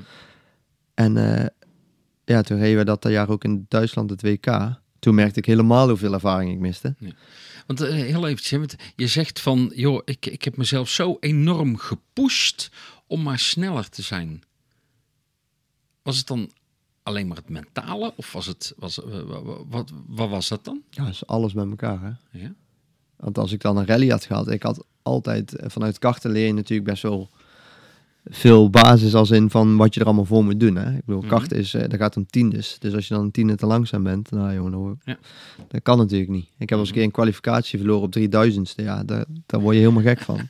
Dus zo, die mentaliteit nam ik natuurlijk ook mee in de rallysport. En Ja. ehm, het enige verschil met de rallysport is als je een fout maakt, dan kost het natuurlijk zoveel geld. Ja. En ik heb echt wel veel fouten gemaakt. Dus dat was wel, ja, dat is wel, dat is wel voor mij wel echt heel vaak een rem geweest. Ja. En dan, als East Belgium ook, dan wou ik, ik wou dan mezelf pushen, maar ik, ik heb nooit echt een 100, op 100% van mezelf kunnen rijden. Omdat je natuurlijk altijd met, met, met het financiële in je achterhoofd zit. Ja. Maar ja, hoe ik mezelf pushte ervoor beter te worden. Ja, heel veel onboards kijken. Echt heel veel. Eh, ik ging toen veel op de simulator bij TU Delft. Daar komt toen vanuit KNAF. Mhm. Dus zoals echt, ja, ik had daar heel. Sommige mensen vinden dat ze daar niks aan bij. Ik vond dat heel nuttig. Eh, niet dat ik snel was, maar gewoon een beetje bepaalde technieken, hoe je een bocht moet lezen. eh, dat. Ehm, ik had toen van de KNAF een, een, een ijsrijcursus gehad. In, dat was dus wel in 2012. Mhm. Ehm, dat had Erik Noord toen voor mij geregeld. Dus toen mocht hij een week doen. En toen, ja, ik denk van hoe kan ik mezelf sneller kijken? Oké, ik moet meer van, ik moet meer cursussen doen. Dus dat is gewoon investeren in mezelf. Eh, want ook altijd als de knaf voorstelde van ja, eh, we gaan deze cursus doen. Kijk, Leo kreeg die natuurlijk altijd. Want die Mhm. was het knaftalent. En ik mocht dan mee, maar ik moest ook zelf een bijdrage doen. Ja. Maar ik heb daar nooit een rem laten zijn. Ik heb altijd gezorgd dat ik alles wat ik kon doen, dat ik daar deed. Al kostte dat dan geld, zeg maar. Hm. Dan zorgde ik wel dat ik daar had, dat ik die cursus kon doen. Want ik dacht van ja, hoe meer, je, hoe, meter, hoe meer meters je maakt, hoe meer je traint, hoe beter je wordt. Hm. En dan veel, veel onboards kijken. eh, veel onboards van anderen kijken. Want toen ik in 2013 de East Belgium reed tegen reed Neville en Tiedeman reed toen. Ja, ik kreeg klappen, jongen. En ik denk, ja, kan dus. Maar ik had onboard, hun hadden onboard. Ik ging gewoon kijken waar ik het verloor. En ik Ja. verloor alles op snelle bochten. Niks op remmen. Alles op snelle bochten. En maar ja, ik kwam natuurlijk ook van een Nissan van 1500 kilo, 1400 kilo, naar een Fiestaatje van 1100 kilo. Ja, ja, ja. En van 300 pk naar 180 pk. Dus ja, ik had daar natuurlijk, die, die, dat moest allemaal zo snel aan komen. Ja, ik denk, ja, ik heb niet veel tijd. Ik moet snel, snel, snel. Dus ja, veel tijd insteken. En Ja. zo heb ik dat gedaan. Dus mijn tip voor Jannik is gewoon, ja, oké, natuurlijk, ja, veel meters maken. Ja. Meters maken. Gewoon meters maken. En eh, eh, ja, pak buitenlandse En ik zou- wedstrijden ja. mee en, en, en ga trainen, zeg maar. Ga eh, ja, bijvoorbeeld op het ijs, wat je al zegt. Ja, ja dat hebben ze al gedaan. Ja, ja Hebben ze al gedaan, ja. met, met Jari van Hoofd had gezien. En Richard en zo hadden het ook allemaal gedaan. Ja. Maar dat, dat ijstrainen heb ik tot 2018 elk jaar gedaan. Ja. Ben ik altijd blijven doen. Met, met Hans dan. Echt het, het, het driften, zeg maar dan. Ja, het is- ja, glijden, corrigeren. Ja, het is maar hoe je het ziet. Hè. Je kan natuurlijk... Oké, je leert wagenbeheersing, maar het is ook hoe je een bepaalde bocht leest. Mhm. Waar je naartoe, hoe ver je vooruit Ja. moet kijken. Heel veel mensen maken natuurlijk de fout om te kort voor zich te kijken. Je moet natuurlijk ver vooruit kijken. Ja. Dat is iets wat je in het karten heel goed leert. Ja, volgens mij heb ik eh, Kevin Abbring in een, eh, in, in een eerdere podcast met hem ten horen zeggen van ehm, eh, je moet sturen in de bocht, maar, je, maar met je ogen moet je zeg maar een eind verderop zijn. Hè, zo, zo, zoiets zei hij erover. Van joh, ja, je moet vooruit kijken. Je moet, Ja, moet- ja, ik kijk ja. nooit voor de, Nee. voor de auto. Nee, Je kijkt altijd, ver, altijd ver weg. Ten alle tijden. Maar het is best moeilijk. Vooral als het slecht weer is en zo. Maar ja, dat is wel eh, wat je zou moeten doen. Ja. Kijk, en, en, ja, en, en nogmaals voor Jannik. Ja, oké, als hij, hij rijdt natuurlijk met de Toyota. Ehm, Dus daar kan hij in Nederland mee rijden. Maar in Nederland is dit jaar maar weinig wedstrijden. Ja, ja. Begint ook pas laat. Ja. Ehm, dus eigenlijk zou hij nou al een paar wedstrijden moeten rijden. Kunnen ook kleine wedstrijdjes zijn. Ja. Maar als je maar, Ja. pardon, als je maar rijdt. Ja, meters maken. zeg Meters maar. maken is belangrijk. En het hoeft niet per se rallies te zijn, maar je kan ook trainen, je kan ook gaan testen. Ja. Als ooit, eh, als je iemand ergens een test aanbiedt, hè, soms zie je wel eens op internet zo'n, eh, we hebben nog plek of we hebben Ja, nog dit. Ja, ja, ja. Ik zou die altijd meepakken. meters maken Ja, inderdaad. altijd. Ja, ja. Hey, ehm, ja, 2014, ehm daar ging je toch door met Ford Fiesta, hoewel je eigenlijk daar wat, wat, wat, eh, eh, eh, ja, een aantal keren dat het niet goed gegaan was met, met die wedstrijd. En alle wedstrijden in 2014 werden jullie eerste in de klasse en de Duitsland Rally zelfs derde algemeen in de D-Mac. Ehm eerlijk, heel eventjes, wa- wat is dat, die, die, die D-Mac Fiesta Trophy, zeg maar? Wat, wat, wat is dat voor iets? Ja, dat is eigenlijk het junior WRC was dat. Eh, maar dat heette toen DMAC, omdat je DMAC financierde dat half. En eh, iedereen moest op DMAX rijden. Wat echt een verschrikkelijke slechte band was trouwens toen de Mhm. tijd. Ehm, maar ja, dat, eh, ja, die hadden wij toen gereden. Daar reed je echt reed je 31 Fiesta's mee. Ja. Dat is echt een hele, hele happening toen. Ja. Want je kon natuurlijk een ticket winnen voor M-Sport, voor die shootout. Mhm, Ja. Ehm, dus ja, die, ja, daar, ik, ja, Verkooy heeft dat toen allemaal voor mij geregeld. Eerste maal een eh, WRC-event, hoe was dat? Ja, dat was fantastisch. Hm. Maar ik heb daar toen helemaal niet van genoten. Nee? Nee. Waarom niet? Omdat ik, ik reed toen, eh we reden toen het NK. En toen reed ik gewoon, toen had ik zo'n lekkere flow en toen ging ik gewoon echt hard. Weet je wel, we reden soms gewoon eh achtste algemeen met de R2'tje. Zelfs één keer Hengelo rally had ik derde tijd algemeen in het donker met dat Mhm, ding. mhm. En dan reed ik dat, met die auto kon ik echt gewoon op 100%. Echt. Maar voor mij, wat voor mij, en ik heb dan, ik, ja, ik praat er nooit over, maar voor mij, eh, ik kom natuurlijk uit karten, daar is altijd heel veel grip. En als het nat is, geen grip. Maar ja, daar kun je heel makkelijk op anticiperen. Want meestal in de regen met karten won ik bijna altijd. En in droog reed ik meestal een beetje top 3 of top 5. Eh, en ik moest het in het droog meer hebben van het racen dan van echt mijn snelste ronde, want daar was ik niet super goed in. Eh, maar goed, in de rally, toen wij de R2'tje van eh Verkooyen op die Michelins, die had zoveel grip die auto. Ja, ik vertrouwde, ik dacht niet eens na over dat die auto een keer Ja. geen grip had. Zeg maar. Ja. ik, was zo, ik kon mij eigenlijk zo goed focussen op het rijden. En ook als we een keer een moeilijke rally hadden, ik bedoel, seizoensrally was echt niet makkelijk. Want het was zo'n nee, kut weer en Ja. eh, vies. Maar dan ging, ik had dan gewoon meteen weer grip. En toen hadden wij voor de Duitsland rally hadden wij een test op, eh, op de RDW-terrein toen in Lelystad. Mhm. Want iemand bij Verkooyen, Harry de Lauren, die, eh, die werkte daar. Dus die kon dat toen mooi regelen. Dus wij gingen daar best vaak heen. Maar toen hadden we dus daar, we hadden dus die D-Max geregeld en die Michelins. Ja, toen ging ik met die D-Max daar rijden. Dat had ik eigenlijk gewoon niet moeten doen. Toen is mijn zelfvertrouwen van eh, 110% echt naar 30% gegaan. Want die band was zo slecht. En ik was alleen maar bezig met niet die auto af te schrijven. Toen- Ja, ja. Dus ik kon helemaal, ik had helemaal geen lekker ritme. Ik was, ja, ik had gewoon helemaal geen gevoel. Omdat ik in, in 2012 heb ik natuurlijk op een hele domme manier die, die 350 gezet. In de eerste rally ben ik eraf gegaan, want daar lag split op de weg. Mhm. Ben ik recht doorgeschoven op een boom. En ja, ik wou dat allemaal niet meer meemaken. Want het heeft me natuurlijk altijd zoveel geld gekost. En ik was altijd alleen maar aan het werk om, om die schades te betalen, zeg maar. Ja, hè. ja, Want dan moet, ja, iemand ja. moet dat betalen. Ja. En mensen zeggen altijd wel, we helpen je wel. Maar uiteindelijk sta je er gewoon alleen voor. Ja. En toen in, in 2013, toen ik daar dat ding van vermerkt zijn op de finish helemaal afschreef. Nou jongen, zoveel mensen hebben gezegd, ja, we helpen je wel. Nou, geloof mij maar. De enige die mij geholpen hebben is papa. Ja. En, en Jochem van Hondek, die heeft me toen echt wel, echt wel gematst met heel veel dingen. Ja. Maar verder eh, moet je het gewoon, eh, ik heb dat, die schade gewoon zelf moeten betalen. En er is niemand die... eh, Nee. Maar goed, eh, dat, is ook, dat is ook logisch, want ik maak die schade. Dus er is niemand die zegt, Mats, hier heb je 30.000 euro. Ja. Alsjeblieft, dat, dat, dat doet natuurlijk niemand. Dus ik, ik snapte wel. Alleen, ja, toen, toen in Duitsland, ik zat, dan ga je daar allemaal aan terugdenken. Van, eh, als dat weer gebeurt, oké, verkooi je verzekerde die auto wel. Maar ja, als ik, ze- ook al zou ik hem afschrijven, zit je nu met je eigen risico. En Ja. we hadden natuurlijk al toen dat tijd, we hadden wel budget. Maar ja, wel, ja, we hadden natuurlijk zo hoog ingezet, dat het budget was gewoon kei op. Dat was, Ja. ja. dat was gewoon op. En ik had natuurlijk al al mijn geld erin zitten. Want ja, Verkooy liet mij ook niet voor niks rijden. Dat kan natuurlijk niet. Nee. Dus ik had mijn eigen sponsor. Ik had zelf best veel geld erin gestoken. En eh Verkooy had natuurlijk hun eigen sponsoren nog. En ik had nog wat sponsoren. Maar ook ja, gewoon veel eigen geld. Dus ik wou... Ja. Ja, toen, toen ik met die D-Max reed, ik had daar zo'n slecht gevoel bij. Gewoon Ja. nul vertrouwen. Echt 0, niks. En het was slecht weer toen de tijd. In de, het was ook veel eh, regen. En toen, eh, ja, die band was zo slecht. En ik had gewoon geen vertrouwen. Dus ik heb gewoon totaal niet van genoten. Alleen de zondag, want toen ging het eigenlijk wel lekker. Mhm. En toen, eh maar toen reed ik ook in één keer veel betere tijden. En toen, ja, toen was ik dan eh, tweede Fiesta, derde R2, geloof ik, uit mijn hoofd. Ja, je bent eh, derde algemeen in de, eh, in de DMAC geworden toen. Ja, der- ja de, nee, derde R2'tje volgens mij. Maar goed, dat maakt niet uit. Die, maar toen, ja, en toen daarna mocht ik natuurlijk weer op die Michelins rijden. toen, was Ja. ik, was ik natuurlijk helemaal, helemaal happy. Nee, maar ja, Duitsland, daar had ik toen echt gewoon, ja, daar had ik toen echt moeite mee. Met die, met die band. En dat was voor mij vertrouwen gewoon. Ik ging toen, en dat was mijn eigen fout, ik ging toen allemaal terugdenken aan Ja. eh, de keren dat ik een auto, dat ik veel schade heb gekregen, wat het me allemaal gekost heb en of ik het dan nog allemaal wel waard vind. Dus Ja. in dat opzicht had ik toen helemaal, ja, ik heb dat toen ook wel tegen Nelis verteld. Een zaterdagavond, Nelis vroeg dan, dat vergeet ik ook nooit meer. We zaten in de auto terug naar het hotel en we moesten toen echt ver rijden, bijna een uur. Mhm. Dus Nelis zegt van, eh, waar zit jou dwars? Dus toen heb ik dat gewoon helemaal verteld.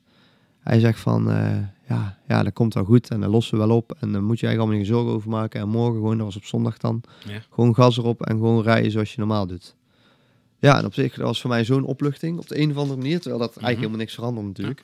Ja. En toen ging de zondag eigenlijk, toen heb ik, die zondag heb ik wel toen echt genoten. Ja. Dat wel.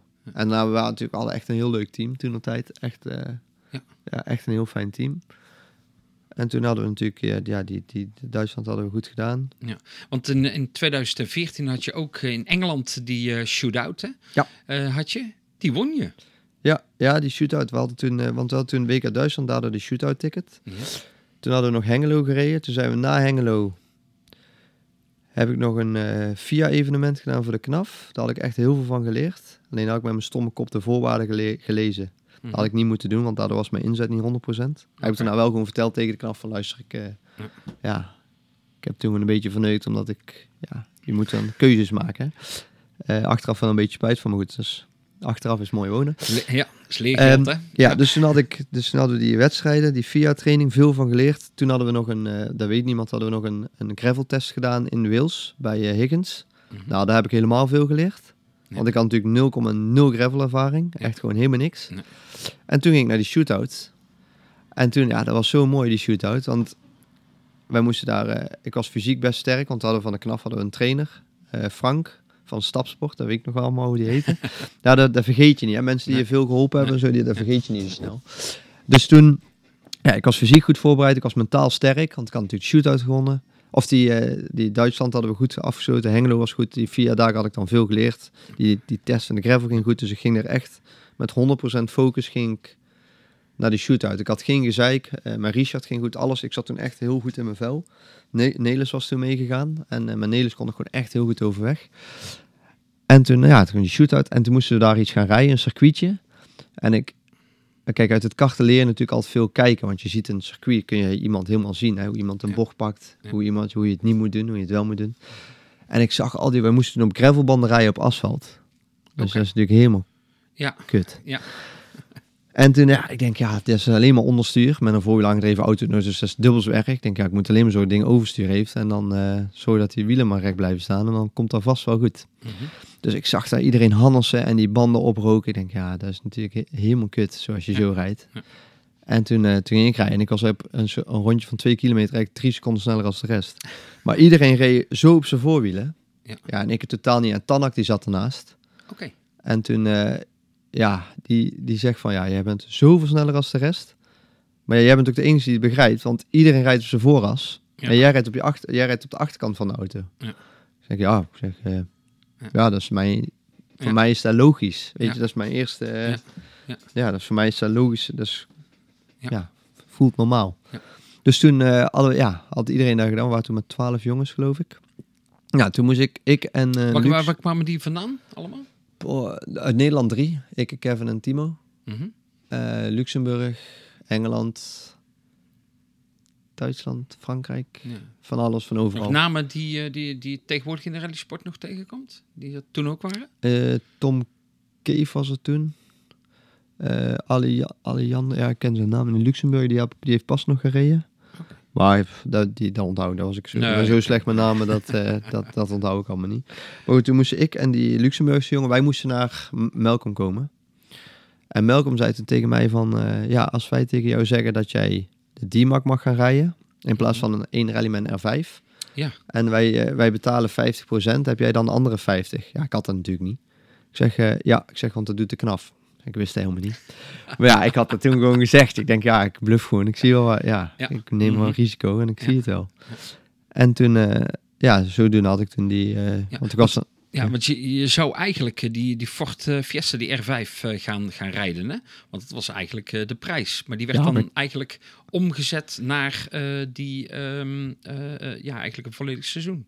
Ja, en het grappige was, van tevoren had ik het daar met Nelis over. Mhm. Toen we daarheen, want Nelis had er best wel een goed gevoel over dat ik het goed ging doen. En ik had zoiets van, ja, ik zie het wel. En toen zei Nelis van, ja, ik zou mooi zijn als je het kan winnen, dat je dan die prijs kan inruilen voor die D-Mac. Want dan kunnen we een stapje Ja, ja, verder komen. Ja, ja zeker. En eh, nou, dat gebeurde toen ook. En ja, dus toen wonnen we die shootout. En dan, eh, ja, 2015, dan, eh, dan mag je daarin in gaan rijden. En dan, eh, ja, dan komt er ineens een naam, Martijn Wiedhagen. Hè, de huidige navigator van, van Thierry Neuville, zeg maar, om de hoek. Ehm, eh, van het fabrieksteam van, van de Hyundai. Ehm, ja, hoe, hoe, hoe, hebben jullie elkaar getroffen? Ehm, ja, hoe is dat ook alweer gegaan? Wij hadden toen, wij waren toen... Eddie, die, dat was wel een beetje kut. Eddie en ik hadden een hele goede band. En gelukkig is die weer terug. Ehm Eddie zei in Hengelo, 2014, de laatste rally van... eh, ja, ik eh, stop ermee. Oké. Want Eddie wist wel ook dat mijn ambitie waren om WK te gaan doen. En daar had hij gewoon geen tijd voor. Mhm. Alleen, ja, heel eerlijk heb ik wel allemaal uitgesproken met Eddie. Daar hadden we, had hij iets tactisch van moeten doen. Hè, maar goed, dat maakt dan niet uit. Uiteindelijk is dat helemaal goed. En ik, ik, ik begrijp. Nou ben ik een stuk ouder. Ik begrijp het allemaal voorkomen. En ik heb hem daar eigenlijk, ja... We hebben dat toen uitgesproken en toen was het ook meteen weer goed. Weet je, ik heb het ook heel erg gevonden. Ik heb er echt heel moeilijk mee gehad. Eddie ook. Mhm. Want we waren ook gewoon maatjes. Spraken elkaar dagelijks toen nog tijd. Ja. En dat was toen ik van de een op de ander. Ik ben toen ook... Na Hengelo heb ik ook geen woord meer tegen hem gezegd. Hij heeft aan mij verteld in de auto naar de technische keuring, of naar de nakeuring, dat hij daarmee ging stoppen. Oké. Wel dat het meteen, Ja. en eh, dat was ook best wel een emotioneel moment, maar ik heb toen nog geen woord meer tegen hem gezegd. Echt geen woord. We hadden technische keuring, en, eh, of nakeuring, en Nelis en papa kwamen. En eh, ja, die vroeg iets aan mij. Ik zeg, eh, ik zeg, en de, waar is Eddie? Zei, dat boeit me niet. Oh, ik zei, ja, vertel ik straks wel. Heel, Ja, ja. ik wou het gewoon zakelijk houden van, we doen die nakeuring en daarna komt... eh, Komt de rest wel. komt de rest wel. Dus toen, ja, dat was voor Eddie toen ook echt niet leuk. Dat weet ik, dat weet ik nog echt heel goed. Ehm, maar ja, dus toen stopte ik met Eddie, dus toen moest ik een andere navigator gaan zoeken. Ja. Maar ja, ik wou natuurlijk eerst weten wie die shootout of dat iets ging worden. Dat wist ik toen nog allemaal niet. Dus na die shootout zijn we pas navigators gaan zoeken. En toen, wij zijn bij Martijn gekomen, volgens mij via Freddy. Fred Loix. Ja, volgens mij wel. Want Nelis, die, eh, nee, we hebben toen echt, we hebben een man of vijf, zes, zeven Mhm. gebeld. Ik weet nog David uh, Moneyham uit Ierland nog zelfs. Want ja, we hadden toen ook zoiets van, ja, moet ik iemand hebben die, die veel WK-ervaring heeft? Moet ik iemand hebben die M-sport goed kent? Ja, wie, Ja, wie, ja, ga je, ja, wie ga je pakken? We hebben ook eh, met Buismans, met Robin Buismans Robin hebben we toen nog gevraagd. Ehm, of het kan ook goed zijn dat we via Robin bij Freddy kwamen en zo bij Martijn. Ja. Ik weet het niet helemaal meer. Eh, maar ja, met Martijn had ik eigenlijk ook gewoon meteen een klik. Maar meer omdat Martijn zo fanatiek is. Ja. hè? En dat, dat level voor mij echt perfect. Ik moet of iemand hebben die, me, die heel rustig is. Mhm. Ik heb hier ook bijvoorbeeld personeel, eh Mattie, en Mart Mattie en Michiel en Martijn. Dat zijn hele rustige jongens, daar kan ik goed mee overweg. Mhm. Of ik moet he- iemand hebben die echt mega fanatiek is. Niet iemand die, die, die een blij kind is, weet je wel. Maar iemand die Ja. gewoon Echt, ja. fanatiek is en die niet loopt te janken als het regent of sneeuwt of zo. Hè? Gewoon, dus ik heb, daar ben er wel redelijk selectief in waar ik fijn mee match, zeg maar. ja, maar Martijn die was zo fanatiek. Dus ja, of het nou een goede navigator was of niet. Puur door zijn fanatisme, zeg maar, klikte dat al meteen. Ja. Ehm, dus ja, daar, daar klikte ook gewoon meteen gewoon goed. Ehm, want dat, maar ja, dat is natuurlijk niet de reden waarom voor mij eh, de 2015 een dramatisch seizoen was. Want ik denk van heel dat jaar het enige wat goed was, was mijn navigator. Ja, want ehm, ja, het leuke is, ik, ik heb natuurlijk al eh, een keer ook een podcast eh, mogen maken met eh, Martijn Wiedagen, ook zijn verhaal. Ehm, en dat was in de vorige. En dat was eigenlijk voor mij de reden om ook toen ook met jou contact te gaan hebben. Want hij, hij vertelde dingen over jou van denk van joh, ehm, eh, nou ja, bijvoorbeeld van niemand anders die, die zoveel car control heeft als jij. Ja, dat, ja, ja, dat had ik gehoord dat hij... eh, Ja. ja. Dat hij dat zei. Ja. Ja. ja, ik denk dat het een beetje komt. We, hadden, we reden natuurlijk het WK toen. En, en hij kent wat rijders. hè? Ja, dat weet ik. Dat weet ik. Maar we Zegt hij over jou, hè, Ja, Mats? dat weet ik. jou, Dat hè? weet ik, dat weet ik. We hadden, we hadden toen, ik weet ook wel een beetje wat ik kan. We hadden toen, eh, ik ben natuurlijk echt eigenlijk van asfalt. En ik had natuurlijk nul gravel ervaring, gewoon niks. En toen, eh, oké, Portugal was niet zo'n hele goede rally, maar Polen, toen op een gegeven moment stonden wij gewoon eerste. Alleen toen ging die, die- de kudding kapot. maar ja, toen stonden we gewoon eerste. En hij zei, ja, dat is echt niet normaal dat je zonder enige ervaring, dat je, ja, toen stonden we gewoon eerste. Maar die, die VS, ik gooide dat ding daar overal die hoek in. En daar ging eigenlijk nooit fout. Maar ja, als het dan fout ging, ging het natuurlijk goed fout. Dus dat gebeurde toen helaas ook. Maar ja, ik denk, ja, voor mij was dat gewoon, ja, van nature denk ik zo. En toen heb ik in 2018 met Martijn nog de seizoensrally gereden met de M3. En ik denk dat dat van hem, van, dat daarvan ook wel komt. Omdat we dan met die M3 op dat gravel, toen gingen waren we negen algemeen. Ja. Tussen de R5's. Ja, Dus dat dat misschien daarvan komt of zo. Hij, hij vertelde ook hè, van, eh, dat eh, jullie ritten naar de wedstrijden toe, ja, dat die legendarisch waren. waren. Ehm, eh, eh, hij, hij, hij, hij zei dat ook, hè, de muziekkeuze van, van Mats, dat dat niet helemaal bij zijn muziekkeuze zeg maar, aansloot. Ja. We- we- weet je toch, ja, wat voor muziek dat jullie dan, dan onderweg draaiden? Ja, ik, ik ben wel redelijk krom daarin. Ik kan of, eh, ik luister heel graag naar hardstyle. Ja? Eh, omdat ik zelf natuurlijk best wel, zo raar, ik ben best wel druk in mijn hoofd. En als ik dan drukke muziek heb, dan word ik iets Rustiger. rustiger. Mhm. Maar ik kan ook heel goed naar André Hazes luisteren. Ja. Maar ja, Martijn, die, eh, ja, die had dat, die had gewoon Die had er een iets anders iets andere smaak. Dus soms hadden we ook gewoon de radio uit. Mhm. En dan, eh, Pra- praat je dan? eh, ja, met Martijn ja. veel. Ja, Ja, met ja. Martijn, met Martijn wel echt veel. Want, want ehm, ehm, eh, ja, ik weet, ik weet natuurlijk uit, uit eigen ervaring, hè, als je als, je als navigator eh, samen met, met een rijder eh, onderweg bent, ja, je bent toch een groot aantal dagen samen onderweg. Je zei het net zelf al, je praat over van alles. Ehm, hoe belangrijk is, is ja, zo'n klik, zeg maar, in, in de auto? Ik denk dat ik dat wel een van de belangrijkste dingen vind. En ik, ik heb dat meegenomen uit het eh, coachen met karten. Mhm. Heel veel mensen zeiden al tegen mij, ja, je moet niet zo close worden met de rijder. Mhm. Ja, Richard en ik, dat was gewoon, eh, en Rinus en ik ook. Hè, ik bedoel, ik was altijd met die jongens. Mhm. En ik wou gewoon altijd gewoon beste vriend zijn met hun. Dat ze mij 100% kunnen vertrouwen, dat ze weten dat ik altijd voor die ben. En ik, als ik een navigator heb en die kon, Eddie gaf mij ook dat gevoel, dat je kon ik 100% vertrouwen. En dan ga je gewoon, dan ga je gewoon harder. Ja. Hè, dus dan, als je weet dat iemand, eh, en vooral met Martijn, die was natuurlijk zo gefocust op zijn job, zeg maar. Ja, Ja, en als je dan ook nog eens een goede klik hebt, dan is dat gewoon, ja, ja ik, ik vind dat je daar nood, ik vind dat heel belangrijk in de auto. Ehm, ja, dan, dan ga je dat, dat jaar in. Hè. Je, je gaf het er net al aan, hè, van, van dat het niet altijd even, even lekker ging. Polen ging heel goed. Tweemaal de snelste tijd die je, die je daar had op, eh, eh, in, in de wedstrijd. Ehm, maar ja, je, je ging het toch nog wel regelmatig eraf, hè? ook in die, in die periode. Hè, maar bijvoorbeeld KP18 met nog twee KP's te gaan. Vierde algemeen was je toen. En eh, Spanje KP9. Eh, b- als je daar nu op terugkijkt, hoe, hoe kwam dat? Dat je er dan afging? Ja, is een eerlijk antwoord? Of, eh? Ja, ja, ja. ja, Ja, ja, ja Polen, Polen, Polen tot eigenlijk Portugal en Polen was gewoon, nou Portugal was een, gewoon een kutrally.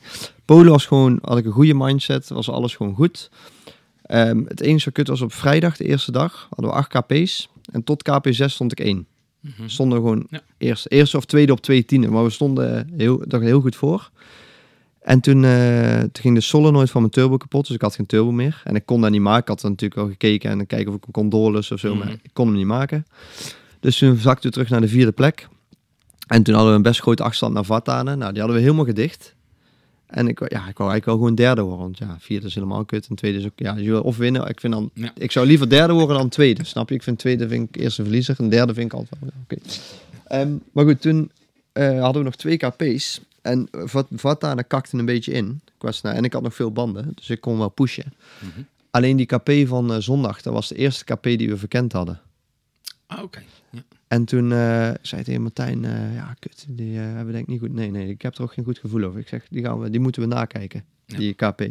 Dus ja, we ochtends waren vroeg opgestaan. Hadden we heel die KP op de onboard, hè. Hadden we die echt, ik denk, zes keer teruggekeken. Oké. Mhm. En ik denk, dat we 20 bochten hadden aangepast, de nota's. Zo, Ja, dus dat is veel, hè? dat is heel veel, ja. ja. En toen begon ik aan die proef. En op een gegeven moment zaten we halverwege. En al die bochten die we hadden aangepast, dat klopt. Denk, eh, en ik zei ook zelf, want op een gegeven moment hadden we tijd. Ik zeg van, ah, we hebben goed Het is gedaan. goed, Het is, goed, dus we kunnen blijven trappen. Ja, blijven pushen. Alleen ja, toen hadden we dus van die 20 bochten, eentje hadden we dus niet goed aangepast. Ah, ja. Want het was een, eh, dat weet ik ook nog, een links 12. Mhm. Maar dat had gewoon een links twa- 20 knijpt moeten zijn. Dus ja, ik nam die als links 12, dus dat is bijna vol gas. Ja, dan- Dus ja, dat ging ik never nooit halen. nee. Dus toen ging ik. Ja. Hoe snel had je dat in de gaten? Van, joh, eh, meteen. Oh ja, meteen. Ja. Ja, want ik zag dat die kne Ja, ik, ik had gewoon links 12 en ik, ik dook erin, maar het was een blinde bocht. Ja. En ja, eh, hij kneep. Dus ik, en het grappige is, op alle, alle, eh, in de, alle rallies dat jaar dat ik af ben gestuiterd, is allemaal bochten die knepen. Oké, Alle drie. Dus in eh, Polen, Finland en in Spanje.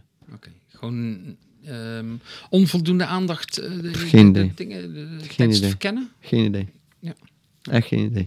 Want je zit ook met z'n tweeën in de auto. En ik moet zeggen, Ja. zowel Eddie Ja, als ja. Martijn, die bemoeien zich eigenlijk altijd veel met mijn notes. Mhm. Sommige rijders vinden dat niet fijn. Ik vind dat wel fijn. Want Ja. ik vind met tweeën ben je sterker als Ja. één. Ja, ja, maar ja, dan moet je dus ook wel een goede klik hebben en elkaar Ja. eh, vertrouwen. Want anders dan Ja. werkt dat natuurlijk niet. Nee.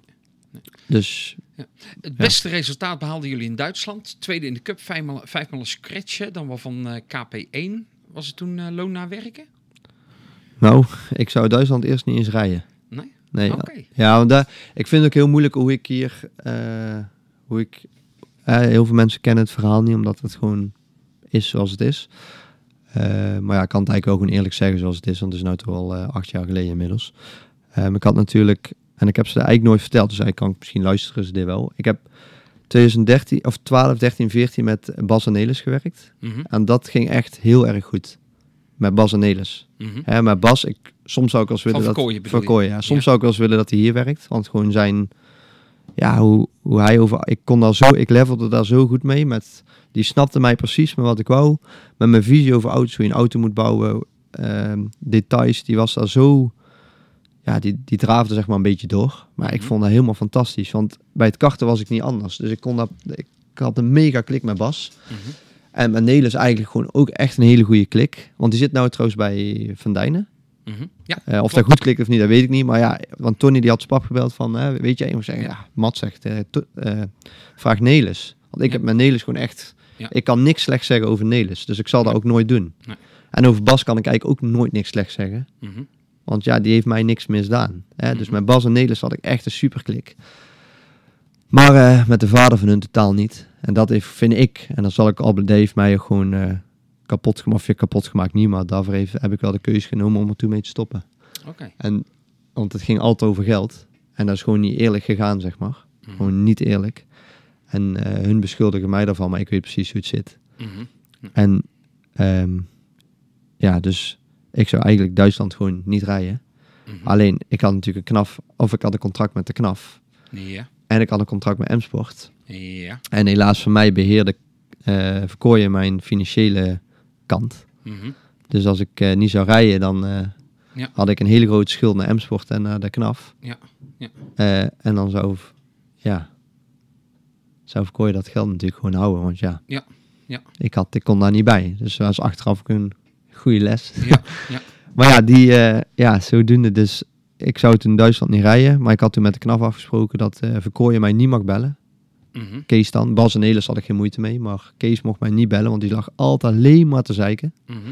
En eh, ergens, luister, ergens snapte ik ook wel. Bijvoorbeeld in Finland stuitte ik op KP1 eraf. Ja. Want ik had de weken voor een eh, race met Richard. Mhm. eh, voor het Europees kartkampioenschap. En dat ging zo lekker en daar gaat alles zo fijn. Heb ik geen gezeik, volledige focus.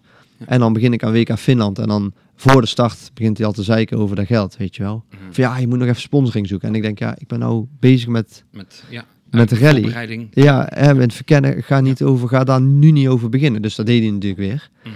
Ja, dus mijn focus die, eh, die lag hier onder de tafel. Ja. Dus ja, ik stuitte de KP1 er al af. Toen, had- toen wou ik eigenlijk al naar huis gaan. Ja. Toen had ik gewoon geen zin meer in. Ja. En toen, ja, WK Duitsland, ja, dat was eigenlijk de eerste asfaltrally. En eh, die, wou, ja, die wou ik eigenlijk wel heel graag doen. Maar ik had toen een gesprek met de knaf gehad. eh, toen nog met Peter Doren. Mhm. Die heeft mij daar toen wel goed in geholpen van eh, hoe ik daar aan moet pakken en zo. En die heeft toen ook wel echt voor gezorgd dat eh Verkooyen mij niet zou bellen. Ehm, Maar oké, na Duitsland belde hij natuurlijk meteen. Maar goed, maakt niet uit. Voor Mhm. Duitsland niet. Dus ik had toen wel wat rust in mijn hoofd. Ja. Dus Duitsland, Duitsland ging eigenlijk goed. We stonden eerste. Alleen toen het probleem, en dat vond ik een beetje kut aan die eh, Drive D-Mac. Dat was een heel mooi kampioenschap. Goed georganiseerd. Mhm. Eh, ook heel eerlijk, maar eigenlijk te eerlijk. Want op een gegeven moment op eh, KP4 ging er bij iemand een turbo-stuk. Ja. Die reed helemaal achteraan, maar zijn turbo ging stuk. Dus dan dacht Emsworth, als zijn turbo gaat stuk, oké, we gaan bij iedereen de mapping aanpassen. Oh ja. Ja. Maar ja, Ja. kijk, als ik hier 10 M3 motoren pak, ik kan niet in elke M3 motor exact dezelfde mapping schieten. Mhm. Dat kan gewoon niet. Wel, hè, de motoren zitten wel binnen 2, 3 pk van elkaar. Ook al Mhm. denkt iedereen dat het anders is. Maar goed, ze zitten binnen 2 à 3 pk van elkaar. Ja. Maar de mapping is niet 100% gelijk. Hè, de ene heeft net iets meer benzine nodig onderin. De andere kan net iets verder met de ontsteking worden vervroegd. Mhm. Maar het kan niet gelijk, kan niet gelijk zijn. Dus Emsworth deed gewoon bij iedereen up, dezelfde map erin. Ja, en de ene reageerde daar niet op. Ja. En de andere heel erg. Ja, de mijne onder de 3000 toeren viel gewoon de motor uit. Ja, ja. Dus ik had heel de Oké. koppeling eruit gestookt op vrijdag. Ja, ja, ja. En natuurlijk keihard tijd verloren. Dus ik was natuurlijk ja, kwaad. Ja. Ja, toen was ik weer kwaad. Toen verloren anderhalf minuut op de Mevius. Ja. Dus toen was ik gaan zeiken. En zei ze, ja, we hebben iedereen de mapping eh, veranderd. Ja, en toen, toen, was ik, flipte ik natuurlijk helemaal uit. Van, ja, je snapt toch dat dat niet kan. En dit Nee. en dat. En ja, ja, ja, dat hebben we ook niet zo slim gedaan. Ja. Maar ja, ik zeg, waarom wordt het dan niet verteld? Ja. Want ik dacht gewoon van, ja, Ja, het ligt aan jezelf. ja, er is eh, ietsje. Maar ja, uiteindelijk. En zei ja, ja, sorry. Ja, oké, sorry. Daar heb ik natuurlijk niks aan. Maar goed, toen werden we dus tweede. Op, achter de Mevius. was wel een leuke wedstrijd. Ja. Ook eh, echt een hele leuke week gehad met Martijn. Ja. En, en met Nelis dan. En met, die, eh, met mijn pa, die was daar. Nee, wat papa was dat toen trouwens niet eens. Nee, jawel, jawel. Die waren er alleen op zondag. Waren eh, papa en mama nog gekomen. Ja. Ja. Maar goed, die, dat was een leuke week. Nou ja, naar Duitsland weer natuurlijk volgens aan het werk met de karting. Ja. Nou, toen kwam Spanje. En daar had ik eigenlijk een heel goed gevoel over. Echt een heel goed gevoel, want de verkenning ging super lekker. En was brede asfalt, mooi en een super fijne omgeving. Eh, geen gezeik, want er was niemand die mij kon bellen. En Erik Noord was er toen bij, daar kon ik ook altijd wel goed mee praten. Ja. Dat is een goede vriend van papa. Mhm. En eh daar vond ik toen ook eigenlijk... Ik, ben, ik vind als je, als je het met jezelf moeilijk hebt, dan is het toch fijn als je mensen om je heen hebt die je Ja. daar een beetje uit kunnen trekken, weet je wel. Ja. Dus ik, ja, ik vond dat toen wel fijn. En eh, toen was eigenlijk... Ja, ik had eigenlijk toen wel gewoon echt zin in. Alleen ja, KP3, toen stuiterde ik... Want jij zei KP9, maar het was KP3. Toen Oké. stuiterde ik er daar, stuiterde er daar vol vanaf. Ja. Ja. Maar toen was ik eh, op een top. Ja, en daar heb ik dan wel weer van geleerd voor mijn notes. Mhm. Ja. Maar ja, toen, eh, ja, dat was toen te laat natuurlijk. En toen ja, het stuitte daar vol vanaf. Ja. En toen, ja, het, het probleem wat ik ook altijd heb gehad, en ik denk dat meer jongens dat wel snappen, is dat je, we hebben toen zoveel moeite gedaan om, om, om het financiële plaatje rond te krijgen dat jaar. Want dat ging, kijk, tuurlijk, ik kreeg van M-Sport de, de helft van, van de inschrijving, want het ging echt om veel geld. Ja. Nou, de andere helft kreeg ik dan vanuit het NOC, NSF en de KNAF. En dat was toen echt een hele mooie constructie. Daar moest ik wel veel voor doen, maar dat vond ik helemaal niet erg. Mhm. En ik moest dan nog zelf geld meenemen voor reiskosten, voor Martijn. Ja. En ja, ik dacht dat dat allemaal rond was. Maar dat was dus helemaal niet zo. Dus toen kwam het, na Spanje kwam er nog keiveel gezeik, wat natuurlijk niemand weet. Mm, Eh, want ja, ik, we hadden wel ergens geld moeten lenen om dat jaar te kunnen rijden. En eh, dat geld was gebruikt voor de verzekering en zo. Mhm. Maar dat geld had Kees natuurlijk. En op een gegeven moment, je krijgt van de verzekering of van M-Sport, krijg je je depot terug. Voor je schades en zo. Want ik had er verzekerd, dus ik had heel dat depot niet gebruikt. Ik had gewoon elke Oh keer ja. verzekering. Dus die schades die kosten ons niet zo heel veel geld. Mhm. Maar ja, dan kreeg ik dus dat depot terug. En dat depot had eigenlijk teruggemoeten naar diegene waar wij van dat geld geleend hadden. Mhm. En toen besloot de heer Verkooy dat maar gewoon in eigen zak te houden. Dus dat heb ik toen ook nog moeten betalen. En toen heb ik ook, ik, ik kreeg toen die mail dan van, eh, ik heb het nog nooit, nooit openbaar gemaakt, maar ik vind, ik hoor ook af en toe eens gezeik dat ik het verkeerd heb gedaan, maar de werkelijkheid. En toen, eh, ja, dat ging natuurlijk om veel geld. En toen eh, zei ik tegen papa van, ik las die mail, ik zeg papa, ik stop ermee. Ik zeg, want ik heb jou van tevoren gewaarschuwd dat dit zou gaan gebeuren.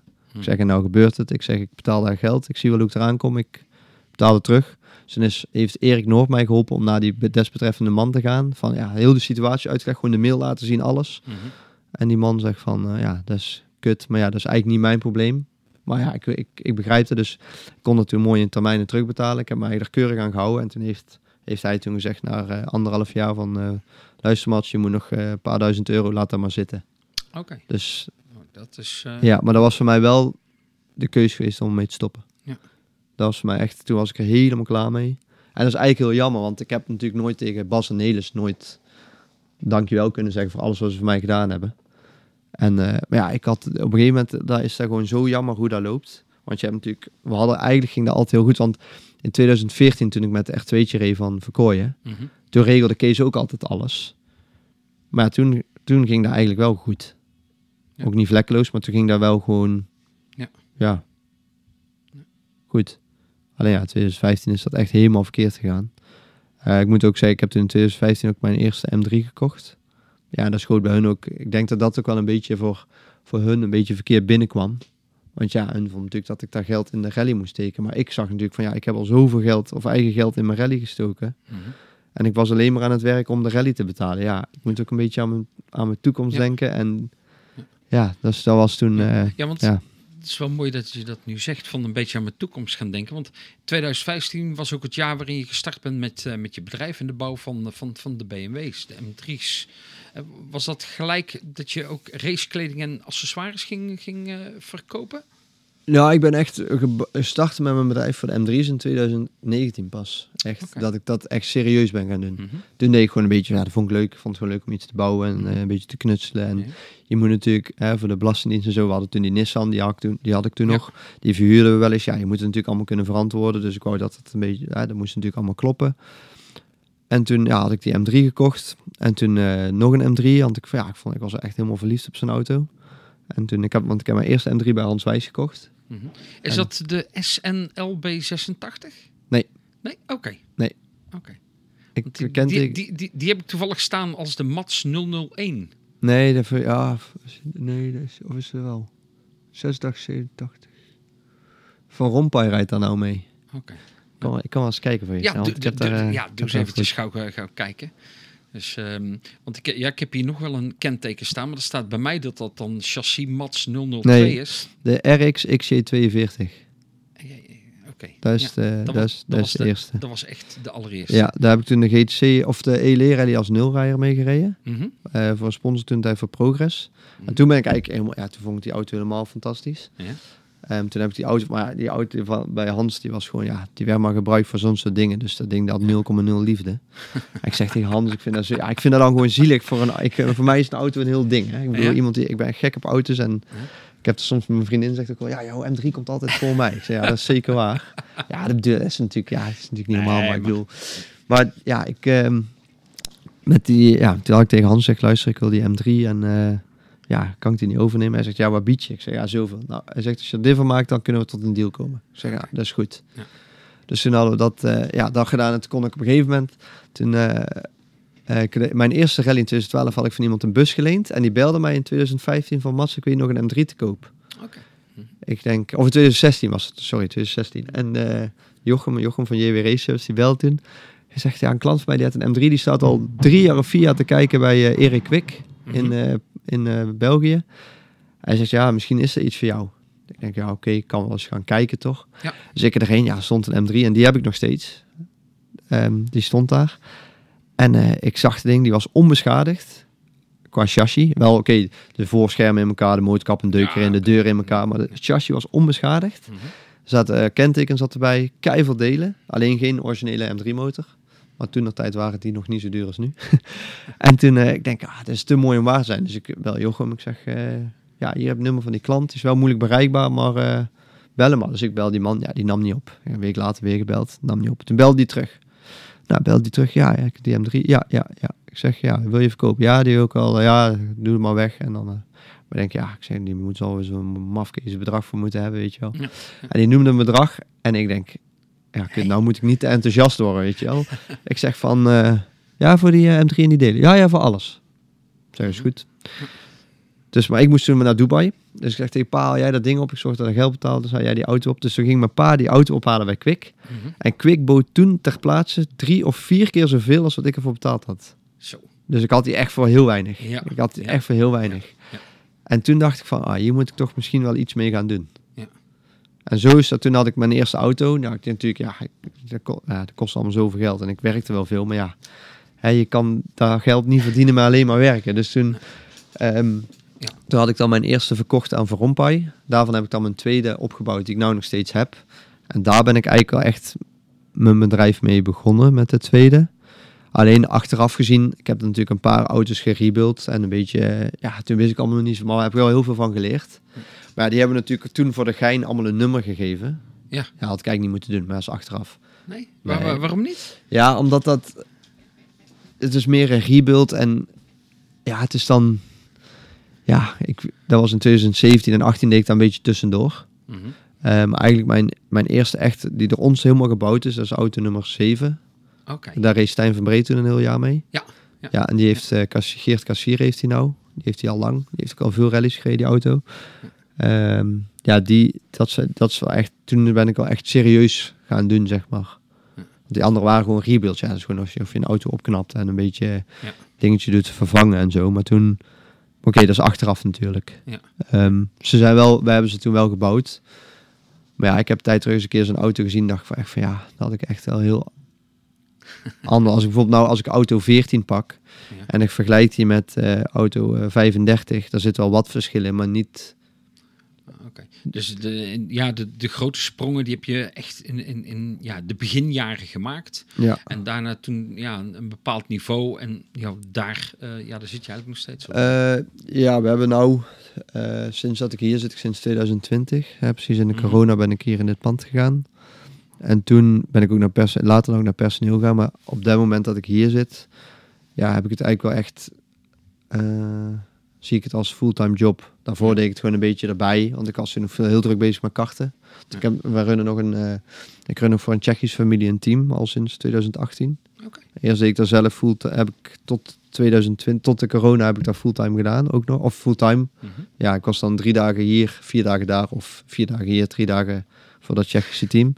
En vanaf 2021 heb ik dat eigenlijk meer uit handen gegeven. En dan, ja, maar dat, hè, dus eigenlijk, eigenlijk zeg maar dat ik echt hier zit, is het voor mij echt heel serieus geworden. En dan hebben we bijvoorbeeld net zoals vorig jaar, ja, in 2022 hebben we dan 17 M3's verkocht. Ja, ja. Dan is het geen hobby meer natuurlijk. Nee, nee, niet echt. hè. Ik, Nee. ik wil nog heel eventjes. 2017 vier wedstrijden gereden. Daar eh, de short rally van Hellendoorn, die, eh, die win je. Eh 2018 eh 11 wedstrijden, voornamelijk allemaal met de BMW.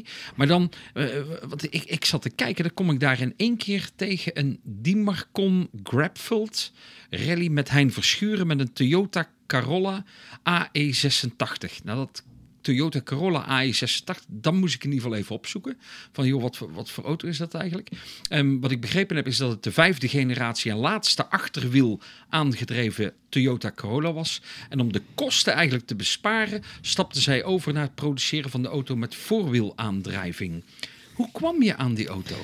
Ja, nou kijk, die oude, sommige mensen in, in, in, in Tukkerland, zeg maar, hè, daar in Hengelo en zo, daar kent iedereen die auto. Want Mhm. die is van eh, Dries Bos, van Bos Tuning. Nou, die maakt natuurlijk onze motoren. Mhm. En eh, want bij Dries, ja, Dries heb ik ook, als je zegt, nou, met Ton heb ik een bepaalde relatie. En met Dries Ja. heb ik het. Dries, dat is echt, Ja. die heb ik echt heel hoog zitten. Hè. Die, die, die bemoeit zich eigenlijk ook best veel met kleine dingetjes. Want dan kom ik in mijn auto op de testbank en dan, ja, Dries is voor mij wel heilig. Hè. Dries is wel, dus maar goed. Dus ik kwam bij Dries in 2000, eind 2017, want ik had eh, echt een hoop gezeik met mijn toenmalige tuner. Maar ja, ik had allemaal geen geld en Ja. ja, vind je een auto is gewoon echt duur en ja, op een gegeven moment Dries stond toen te kijken bij, eh, want ik vind dat vooral wel leuk om te vertellen. Dries stond te kijken bij de Hellendoorn Rally en die zei tegen mijn pa, ja, die, die jongen wat die met die auto doet, eh, dat is echt knap, want die motor die loopt voor geen meter. Mhm. En die liep ook voor, dit ding had 240 pk, mijn, mijn M3 toen, die liep echt voor geen meter. En toen uh, sprak ik tegen wat jij dan uit? Ja, 280, 290, dus dat is een stuk meer. Mhm. Dus toen, eh, toen op de East Belgium liep die motor kapot. Echt op iets heel doms. En toen, ja, die, die, die tuner die interesseerde daar gewoon niks. Die, eh, ik heb er wel veel goede relaties aan overgehouden door die tuner. Dat dan weer wel. Dus dat vergeet ik dan ook weer niet. Maar weet je, wat zijn werk toen was, ja, dat was gewoon niet goed. Ehm daar hadden wel, eh, die toen zijn uitlatenlasten, die doet nou voor mij al mijn uitlaten. Daar heb ik ook gewoon een goede relatie mee al sinds 2018 dan. Dus die werkt ook alweer vijf jaar voor ons. Ehm, maar goed, toen kwam ik bij Dries en toen had Dries voor mij een eh, motor gebouwd. En toen reed ik daar in de Haspengouw Rally mee. En eigenlijk dat ik die Haspengouw Rally heb gereden met auto nummer 2. Sindsdien heb ik ook, is mijn bekendheid ook van niks naar heel veel gegaan met de M3. En toen ging dat in één keer, toen kreeg ik echt dat omslagpunt van, oké, eh, die M3 wordt in de gaten gehouden. Toen had ik ook altijd heel veel vragen van heb je spullen. Maar ik had het toen nog allemaal niet. Ik had toen nog niet veel spulletjes en zo. Hè, want Nee. ik had maar één auto. Ja. Toen ben ik ook langzaam begonnen met verhuren van dat ding en zo. Maar goed, dus door Dries had ik toen die, die dikke motor. En toen, eh nou, Haspel ging toen goed en de tak en zo, dat ging allemaal goed. En op een gegeven moment zei Dries van, eh, ja, ja, die Toyota van mij, zegt die M3 van jou, die ligt zo mooi op de weg. Kun je dat met mijn Toyota doen? Oké. Ik zeg, ja, ik zeg, eh, vast, vast wel, weet je wel. En ik ging toen al naar Emmen, naar dat TTT-circuit. Mhm. Maar dat is nou een zonne, zonne, Ja, ja. zon- zonnepanelen ding geworden, dus dat kan niet meer. En ik zeg tegen deze, ja, die auto van jou, echt eh, niet mee te rijden zo. Ik zeg, ik weet niet wie die afgesteld hebben, maar daar klopt gewoon helemaal niks van. Ja, ja, ja, wat klopt er niks? Ja, dit is niet goed, dit is niet goed. En, maar dat kunnen we er wel uithalen, want het is gewoon puur setting. En je, je, de balans van de, de, de wagenhoogte van de auto voor, achter. Ik zeg, voor is je veel te zacht, achter is je veel te hard. Ehm die, ja, die rijdt nog met zo'n vaste achteras, hè, zo'n startding. Mhm. Ik zeg, die moeten we anders gaan zetten. Want dan wist ik nog van het escortje van Anton, hoe dat allemaal zat. Ik zeg, dus dat gaan we doen. Dan hadden we heel die auto omgegooid. En toen dacht ik van, oh, dat ding rijdt eigenlijk best wel lekker. En toen had Dries daar een rallytje mee gereden. Maar die reed toen nog met een... eh even kijken. Die reed toen nog wel op Cumo's. Ja, op Cumo's. Die had daar een rally mee gereden. En dat ging toen best lekker. Hij zei, ja Mats, ik krijg niet uit die auto waar jij... Ik heb gezien waar jij met die test doet. Ik zei, ik krijg er daar niet uit. Hij zegt, maar hij rijdt wel goed. Hij zegt, wil jij niet een rally rijden? Zeg, met Toyota. Ja, hij zegt... eh, ik zeg, ja, ik zeg, ik zeg, weet je wat het allemaal kost? Ja, niks. Eh, verzeker die auto en dan eh, leuk weekend. Zo zei, zo zei je, hè? leuk weekend. en toen, ik ja, kut, Eddie die kan niet. Ja, Hein die zit hier, die, zit, ja, Ja, die ken ja. ik super goed. Ja, ja. Hein die komt hier ook, die loopt hier ook best vaak binnen. Want die zit nou van Dippand zit hij maar op eh, 500 meter. ja, hij zit hier vlakbij. Ja. Ja, dus Hein, die, ja, Hein echt super mooi gast. Ik Hein gebeld, ik zeg, wil je bij een rally rijden? Hij zegt, dat vind ik leuk. hij zegt, wat is er voor? Ik zeg, weet ik veel, iets in Duitsland. Oh, mooi weekend dan. Ik zeg, ja, Ja. leuk weekend. maar ik had helemaal niet, ik dacht, ik had even ingekeken, maar ik had de plaats verkeerd ingetypt. Hij zegt, hoe ver is de reis? Ja, twee uur. Dat was dus zes uur rijden, maar goed, dat maakt niet uit. en toen, eh, nou, wij erheen, echt nou, ik denk dat het een van mijn leukste weekenden ooit is geweest. En wij daar met die Toyota rijden. En dat ding, dat is echt wel een dik autootje. Ja. Echt, eh, echt super snel. Ja, ja, want ik, eh, ik ging nog eens even kijken van, joh, zo'n zo'n ding, hè, wat, wat eh, zijn ze nog te koop bijvoorbeeld? Ik zag er nog ergens in België eens staan, een, eh, aantal weken geleden. Ehm eh, vroegen ze 49.000 euro voor. En in 2021 is er nog een AI86 Toyota uit 87 op een veiling voor 55.000 euro verkocht. En daarmee was ze dus vier keer zo duur als de nieuwprijs destijds van, van in, eh, 36 jaar geleden. Hè? Oh, dat is goed gedaan. Ja, ja, ja, dat hij goed gedaan. Ja, ja, ik weet daar verder helemaal niks van, van die auto. En, want daar, is- daar ligt mijn interesse niet. Nee. Maar ik vond het echt een, echt een hele leuke auto mee te rijden. Dat was wel echt, eh, ja, dat was gewoon leuk. En ja, ik had toen, dat was in juni, ik had toen drie rallies in de maand. Ja. Ik heb toen ook nog met die R5 gereden van Hans Wijs. En dan nog met de M3 had ik ook nog twee rallies. Ja. Ja. zelfs vier rallies. Die hadden echt een, elke week rally toen. Ja. Ja, dus dat was wel, eh, dat was wel leuk. Maar die Toyota was, ja, was een leuk weekend. Mhm. In 2018, eh, ehm, eh, even een zijstapje daar, daarin, bouwde je ook wel een heel bijzondere kart. Een kart waarmee je zowel op sneeuwijs als op gravel kon, kon rijden. Ja, een zogenaamde crosskart, heb ik begrepen, met een 125cc TM crossblok met een topsnelheid van 120 km per uur over het zand. Hoe, hoe zat dat? Ja, kijk, toen ik daarin, eh dat is ook wel, eh, ja. toen ik in 2013, tussen al die, eh, toen had ik dat ding daar afgeschreven van Van Merkstein, die Fiesta. Ja, ja, En ja, toen zat ik natuurlijk een beetje, ja, de negatieve moed. Maar ik moest daar wel allemaal oplossen. Maar ja, ik wou dan ook nog, ik ben wel, ik wil graag knutselen en ik wil graag, ik ben, ik moet iets doen. Hè, ik bedoel, ik ben nou eh, 32 en ik Lego nog steeds, want dat vind ik gewoon leuk. Hè, ik, moet, ik moet iets doen en ik moet iets in elkaar zetten. En toen had ik, had ik het idee van, ja, ik ga eens een kartje maken waar ik mee op zand kan rijden. Had ik in 2013 gemaakt. Dan in 2015 had ik een filmpje gemaakt met Roel van Zanden en met Mike Daai. ja. Hadden we ja, dat, ja. of eh, zo heet het bedrijf, eh, Ja, Mike Daai ja, dan. ja, ja. En eh, ja, dat was toen best wel viral gegaan. En dat was gewoon voor de lol, ja, gewoon met zijn kartje een beetje rijden over het zand en zo. En toen dacht ik van, ah, dat wil ik eigenlijk nog wel een keer doen, maar dan ga ik even een stapje verder. Dus had ik in 2015, toen ik dan dat filmpje had gemaakt, had ik een kart gepakt. Die had ik doormidden gezaagd. Daar had ik een quad van gemaakt, maar zonder vering. Ja. Eh, want de quad valt natuurlijk altijd om. Ja, dit ding viel niet om, want die was best breed, maar dan wel hoge banden. En dan had ik een scooterblokje opgezet. Ja, dat was echt, dat was echt, dat was echt fantastisch ding om mee te rijden. En toen hadden we bij Mico Morin in Friesland, hadden we een filmpje gemaakt met dat ding dus. Maar ik had dingen, 2000 die had ik in 2015 gemaakt. Mhm. En ben ik pas in 2018 gaan filmen. Want ja, ik had gewoon, ja, ik had daar gewoon in één keer, heb ik dan zo'n opwelling van, oké, ik ga dat nou doen. Ja, ja. Dus had ik wel mensen verzameld en toen, eh, ik zat natuurlijk bij de KNAF toen. Eh, daar werkte ik trouwens toen nog voor, als Mhm. talentcoach. En toen kende ik weer een paar van die cameragasten. En eh, ja, die zagen daar wel zitten. Ja. Dus wij daar een filmpje gemaakt in, bij Mika Marien. En ik zat toen, toen dat filmpje klaar was, zat ik in Nieuw-Zeeland met Richard. En toen dacht ik van, oh ja, ik moet even posten. Dus ik had daar gepost. Ja, dat was toen iets van eh 20 miljoen keer bekeken of zo. Ja, ja. Ja, dat was helemaal dat was zwaar viral gegaan. En toen eh, kreeg ik kei van aanvragen voor die dingen te maken. Maar ja, dat is niet te betalen, joh. Als je daar alles moet... Kijk, ik had het voor mijn hobby gedaan. ja. Ja, als ik daar moest gaan, op een gegeven moment eh kostte zo'n ding. Ik denk, ik had hem een keer uitgerekend. Ja, 8000 euro of zo. Ja, Ja, dat is natuurlijk voor niemand interessant. En toen zei er één gast van, ja, doe er maar twee. Serieus? Ja, ja, serieus. Dus ik heb er toen twee verkocht. Ja, maar ik heb daar gewoon twee jaar voor nodig. Ik had daar gewoon geen tijd voor. Nee, nee, nee. Maar dat was toen wel, ja, was even een leuk uitstapje. is toen wel echt, eh, Ja. ja. Maar je weet je wat dan leukste is? Je leert daar heel veel van. Je leert, eh, buiten het feit dat je veel nieuwe mensen leert kennen. Mhm. hè, je leert ook hoeveel impact bijvoorbeeld social media hebt. Ja. Hè, want dat is echt gewoon, ja, als je ziet hoe, hoe viral dat ging. Dan ja, dan, een- je gaat er, tenminste, ik ga er wel over nadenken. Van, oké, misschien kan ik het, oké, nou doe ik dat dan met de M3's. Mhm. Dat je, daar kun je natuurlijk echt heel veel uithalen. En eh, ja, het is ook gewoon leuk. Ik bedoel, we hadden toen echt een kei leuke dag bij in Friesland. Ja. En we hebben ons kapot gelachen. Nou, dan had ik daar Richard weer meegenomen. En eh, Martijn van Leeuwen nog. Mika Marien zelf dan. Ja, dat was gewoon echt, eh, ja, een kei leuke dag. Dus echt leuke herinneringen. En eigenlijk, weet je, eigenlijk is het heel jammer dat je niet meer tijd hebt voor dat soort Voor dingen. dat soort dingen. Want dat is juist, eh, ja, dat zijn eigenlijk, zou eigenlijk je zondagen moeten zijn. Ja, ja. Dat, maakt, dat maakt het leven leuk, zeg maar. Dit Ja, ja, natuurlijk. Ik heb een prachtige baan. Mhm. Wat mij leuk maakt. Mhm. Maar ik bedoel, dat soort dingen zijn Ja. wel hè, zorgeloos. Geen, geen wedstrijddruk.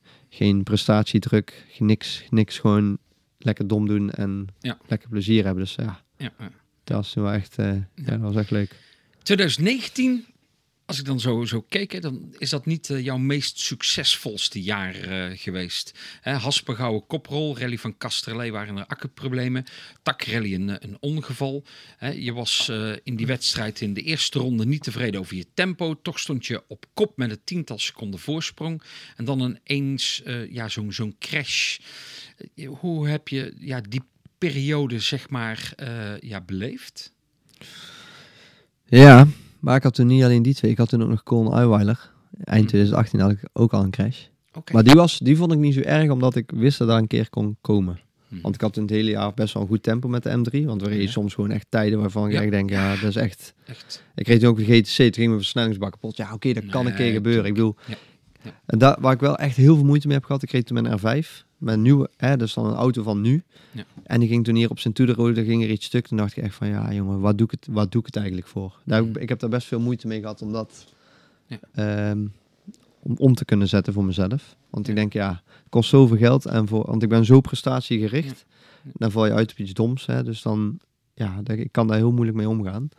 Eh, maar goed, toen had ik 2019, dat is dus eigenlijk het feit dat ik echt M3 serieus begon te bouwen. En toen had ik net auto 7, had ik dan in 2018. En toen had ik er in 2019, had ik er, eh, door mijn resultaat in 2018, had ik er in 2019 meteen drie of vier verkocht. Aan Bjorn Six, Manuel Villa, eh Geoffrey Leon en Christophe Merlevede. Die vier, die had ik toen verkocht. Dus toen begon dat echt wel serieus. En toen wou ik natuurlijk, ja, 2019 wou ik natuurlijk eff- even nog even wat meer pushen, weet je wel. Toen wou ik ook meer gaan focussen op, op uitstraling, meer gaan focussen op eh, social media. Alleen ik heb dan weer iets in mijn hoofd van dat ik zeg van oké, of dat gaat goed of dat gaat kut. Maar ik kan dat dan ook niet van elkaar los, los zien. Nee. Want, want ehm, in dat jaar gaf je ook aan dat je, eh, ja, je zegt het eigenlijk zelf al een beetje, dat je niet helemaal lekker in je hoofd zat. En dat er op mentaal eh, vlak, zoals je dat toen ook zei, van werk aan de winkel was. Ehm, en zelfs in een, in een krantenartikel las ik eh, mooi, mooi rooi, dus volgens mij het eh, plaatselijke blad Mhm. hier in, in de regio, hè, eh, dat, je, dat je ook met je navigator Eddy aan de slag moest om zaken uit te praten. Ja, dat was toen dus Dat was dat nog stukje. van Hengelo, dat nog. Ja, Ja, dat ja. hebben we nooit... ja, dat, Dat moest toen nog. ja, dat heb, ja, dat hebben we nooit echt, echt uitgesproken. Nee. Weet je, dat is wel... ja, in 2018 hebben we dat wel, hebben we het al een paar keer over gehad. Mhm. Maar nooit... Ja, hoe moet je dat het echt gewoon we hadden wel vrede mee, maar niet dat het boekdicht is, Ja. snap je? En ik had toen ook, was ook 2019 was voor mij ook wel echt, ehm, ja, wat voor mij ook moeilijk was. Ik had vroeger een vriendinnetje en daar had ik heel lang, ik twee jaar een relatie mee gehad, bijna twee jaar. En eh, maar wij konden elkaar niet echt loslaten, dus dat bleef ook elke keer terugkomen en weer weg en weer terug en weer weg. Dat was echt, en dat, dat vergat best wel aan mij, zeg maar. Eh, ik denk trouwens aan haar ook. Maar ja, dat, hè, dat kan gebeuren, hoort er natuurlijk bij.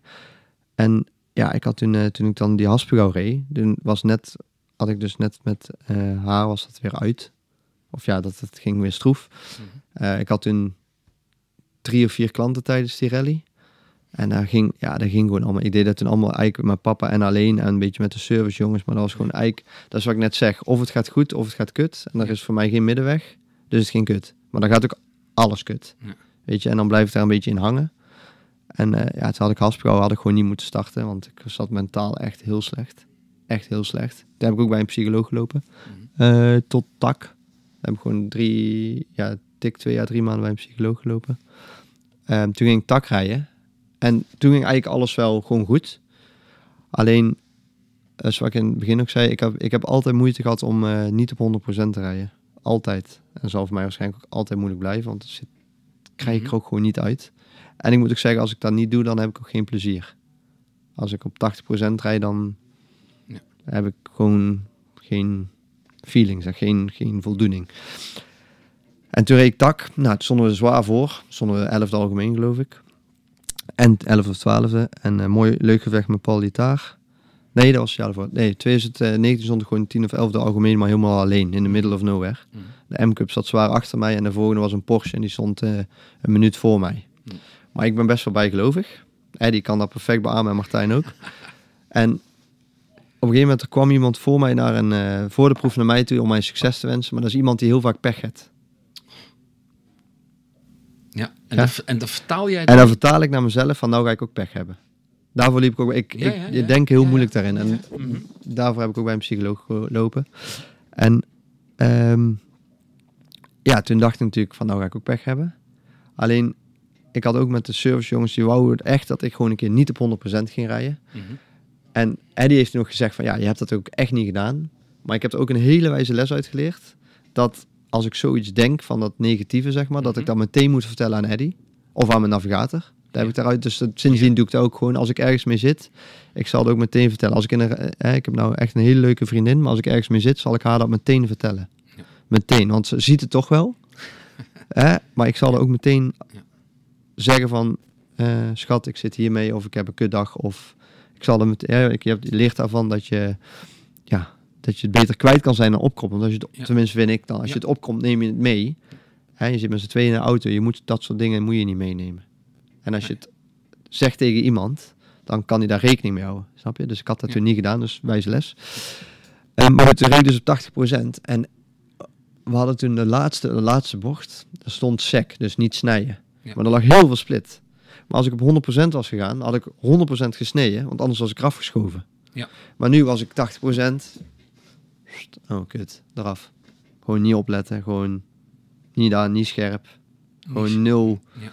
Ja, gewoon net of je van hier eh, naar de supermarkt rijdt. Gewoon Ja. niet opletten. Of op je telefoon zit op de auto. Gewoon niet opletten. Ja, toen ging ik eraf. Ja. En toen had ik echt zoiets van, oké, ik ga even helemaal stoppen met rijden.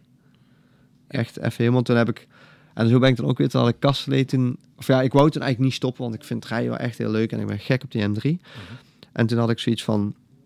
Oké, Kastelee is een simpele rally. Of een simpele, dat is een... Hè, twee proefjes, die rijden vier keer. Keileuk evenement. Ja. Geen stress, geen druk, lekker rijden. En eh, weet je wat? Die ga ik rijden, maar ik ben er ook zo... Als die niet goed gaat, dat is dan voor mij een teken dat ik gewoon even niks moet doen. Mhm. En dan ben ik echt... Dat is niet altijd goed, maar daar ben ik, daar heb ik ook met psycholoog over gehad. Ja. Daar ben ik mega zwart-wit in, voor mezelf dan. Hè? Ja, ja. En eh, nou, die viel ik dus uit. En toen had ik zoiets van, oké, nou ga ik gewoon even niks meer doen. En toen heb ik tot 2021 niet gereden. Nee, en, en in 2021 en 2022 heb je ehm, ja, ook maar, eh, maar één wedstrijd per jaar gereden. De Rally Costa Brava. Ja, ik had er zin in. Gewoon Ja, leuk, want, leuk evenement. ja mindset goed. Ik ja. had gewoon zoiets van, ik ga gewoon rijden. Val ik uit, val ik uit, val ik niet uit. heb ik een leuke finish. Ja. Auto verzekerd. Want daar wouden mijn servicejongens wel altijd van, Mats. Eh, je bedrijf loopt goed, verzeker gewoon die auto. Ga niet weer dat risico nemen. Hij zegt, Nee. Ja, ik moet zeggen, mijn, mijn servicejongens zijn echt super meegaand. Die zijn ook, en dat is ook wel fijn, weet je. Als je, je merkt ook echt dat je een team om je heen hebt die echt... Ja. Ja, die er ook voor... Ook, hè, dat is fijn voor vertrouwen. En dan... Ik heb bijvoorbeeld eh Dreke. Die, eh, die, die is al bij ons sinds 2013. Mhm. En eh, die uit niet snel zijn, zijn emotie. Maar als hij hem uit, zal hij ook echt wel uitspreken wat hij, wat hij vindt. Hè? En die Ja. kan dan ook, die, Ja. die zegt ook gewoon echt tegen mij wat hij vindt. Dus als hij het ergens niet mee eens is, dan recht voor zijn raad. Maar dan heeft hij het gezegd, dan is dat ook gewoon klaar, weet je. En dan, en dan hebben we Stijn van Bree nog. Dus die, Ja. hè, die zijn, die, die, daar kan ik ook echt super, daar level ik super fijn mee. En die, ja, die jongens die zijn wel gewoon echt gewoon... Ja, voor mij is dat wel goed. Hè, die gewoon lekker direct zijn, die gewoon zeggen hoe het is. En niet eromheen lullen. Gewoon, ja, Mats, eh, dit heb je niet slim gedaan. En Dre zegt van, ik wil mee naar Costa Brava, maar auto verzekerd. Papa ook, Mats, prima als je rijdt. We willen alle liefde en plezier jou helpen. Eh Peru reed toen ook een klant van mij. Hij zegt, wel goed indelen, goed je aandacht besteden, dan willen we dat doen. Maar anders als we merken dat je het niet goed doet, dan rij je niet. Dus dat is dan voor mij ook wel... Ja. Weet je, dat is ook wel fijn dat ze daar wel... Ja, die focus. eh, Tuurlijk, dat is, kunt, dat, is eh, wel, dat is wel belangrijk. Hè? Ja. Ook als ik zelf rijd. Iedereen wil natuurlijk dan voor mij werken, maar de jongens, en dat vind ik echt fijn, die zijn daar heel, ja, gewoon correct in. En Als ik dat dan zo zie, dan eh, eh, zeker hè, 2021, dan ben je steeds meer met je eigen bedrijf Mats aan, aan de slag eh, gegaan. Als ik dan eventjes op, jouw eh, op jouw website kijk, dan zeg je, we maken geen replica's, we maken geen kopieën. We proberen het beste van nu met het beste van toen samen te brengen. Mhm. Hoe doe je dat? ja, kijk, ik, ik vind wat je heel erg ziet in de M3-wereld, zeg maar, of in de BMW M3, is dat als er één dingetje op zit wat, eh, waar iets van ProDrive had, dan noemen mensen het een ProDrive. Mhm. Nou, ik walg daarvan, want dat is gewoon niet. Mhm. Maar ik heb ook nooit, nooit ambitie gehad om ProDrive replica's te maken. Ik, want ik vind iets namaken is heel makkelijk. Mhm. Of ja, makkelijk, dat is... Hè, je, je pakt een auto en je maakt een kopie. Ja. Oké, dat is eigenlijk makkelijk. Maar ja, ik heb zoiets van, ja, oké, die ProDrive auto's is van vroeger. Ik wil mijn eigen draai eraan geven. Ik wil mijn eigen visie. En ja, of mensen vinden dat mooi en willen dat. Of vinden het niks en dan wordt je bedrijf ook niet succesvol. Ik bedoel, hè, een, een succesvol bedrijf wordt ook succesvol omdat ze achter hun product staan.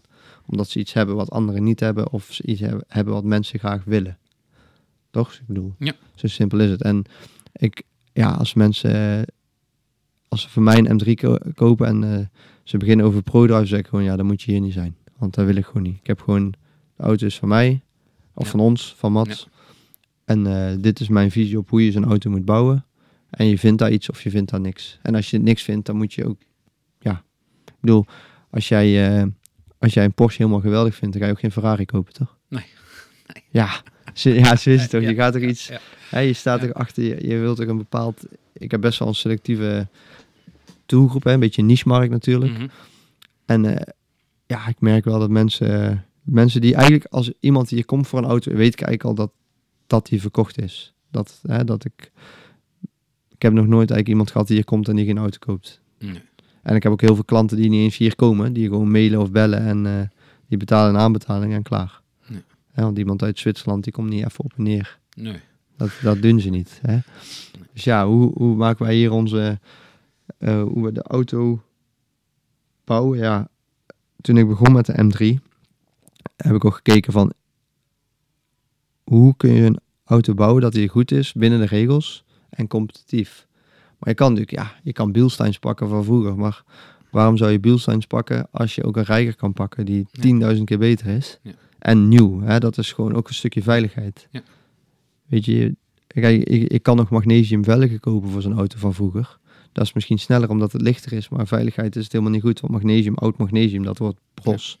Dus dat breekt, dus dat gebruik ik allemaal niet. Nee. Hè, ProDrive gebruikte dat vroeger natuurlijk. Ja.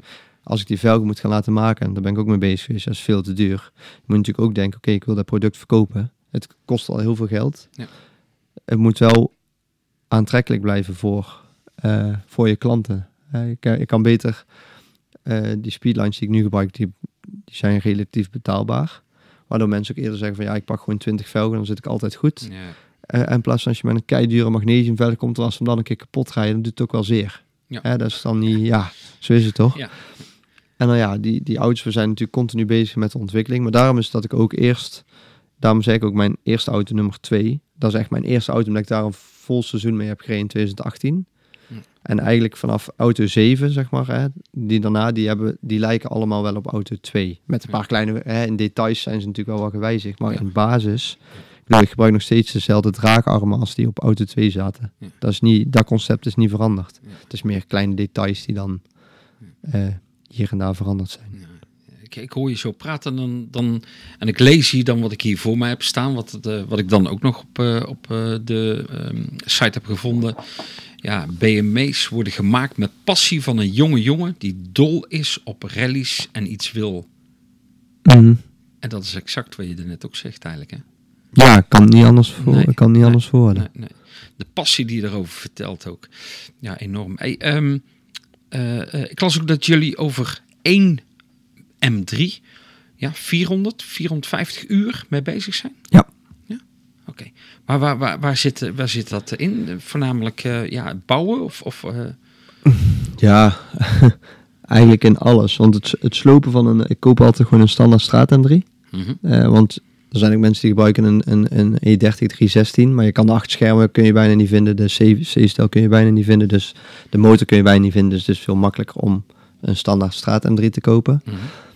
Ehm, een vriend van mij sloopt die. Want ik heb hier gewoon geen plek. Ik ben trouwens ook bezig met een grote pand. Maar ja, dat is momenteel niet zo heel makkelijk. Eh, dus ik besteed dat uit.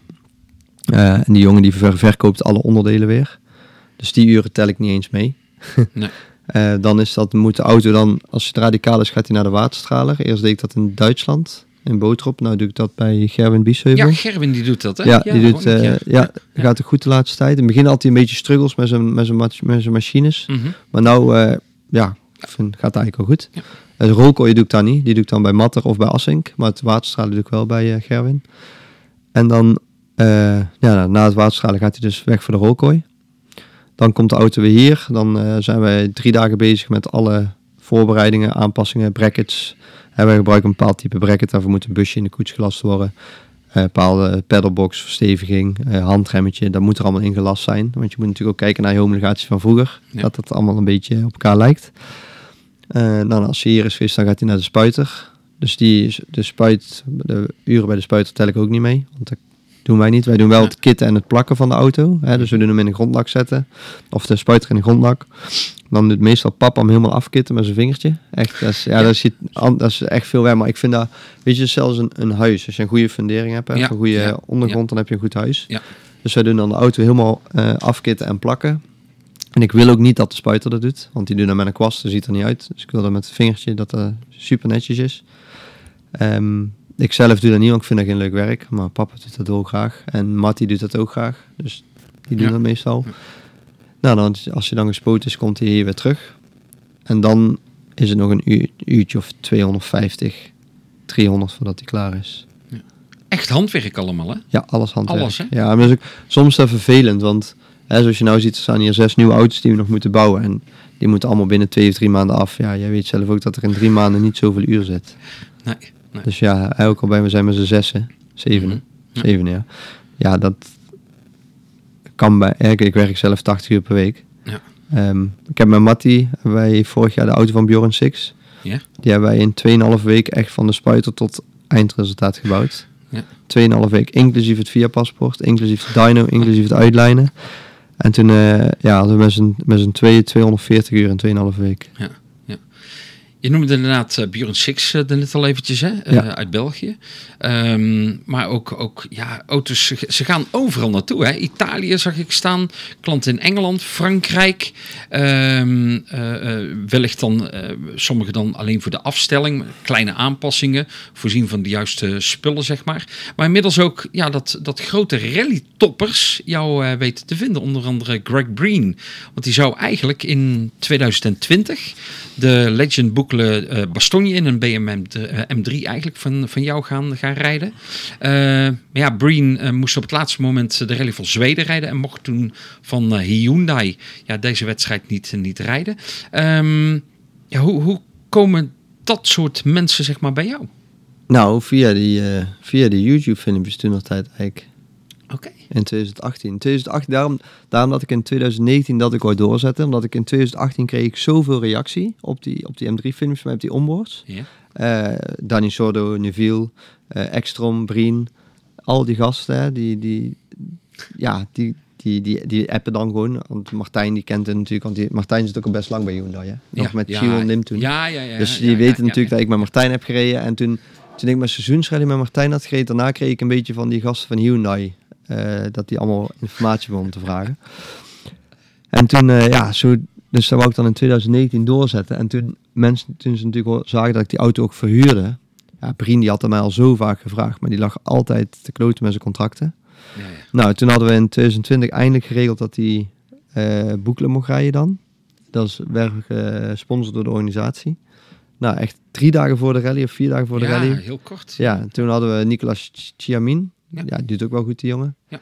Die reed ermee, maar het probleem is, als jij een M3 rijdt, moet je ook wel een beetje passie hebben voor zijn auto. En Chiamin heeft 0,0 passie voor historic. Oké. Gewoon niks. Hm. Dus dan is, die, die, dan is die klikker ook niet echt. Die ging wel heel hard. Moet, die ging echt heel hard. Maar die, ja, die rijdt met zijn auto of het een WRC is. Dus Ja, het is niet, niet het juiste gevoel erbij, Nee, zeg maar. nee, maar die, die, de jongen is een hele jonge jongen. Die moet daar ook eigenlijk nog zijn eigen helemaal niet mee bezighouden.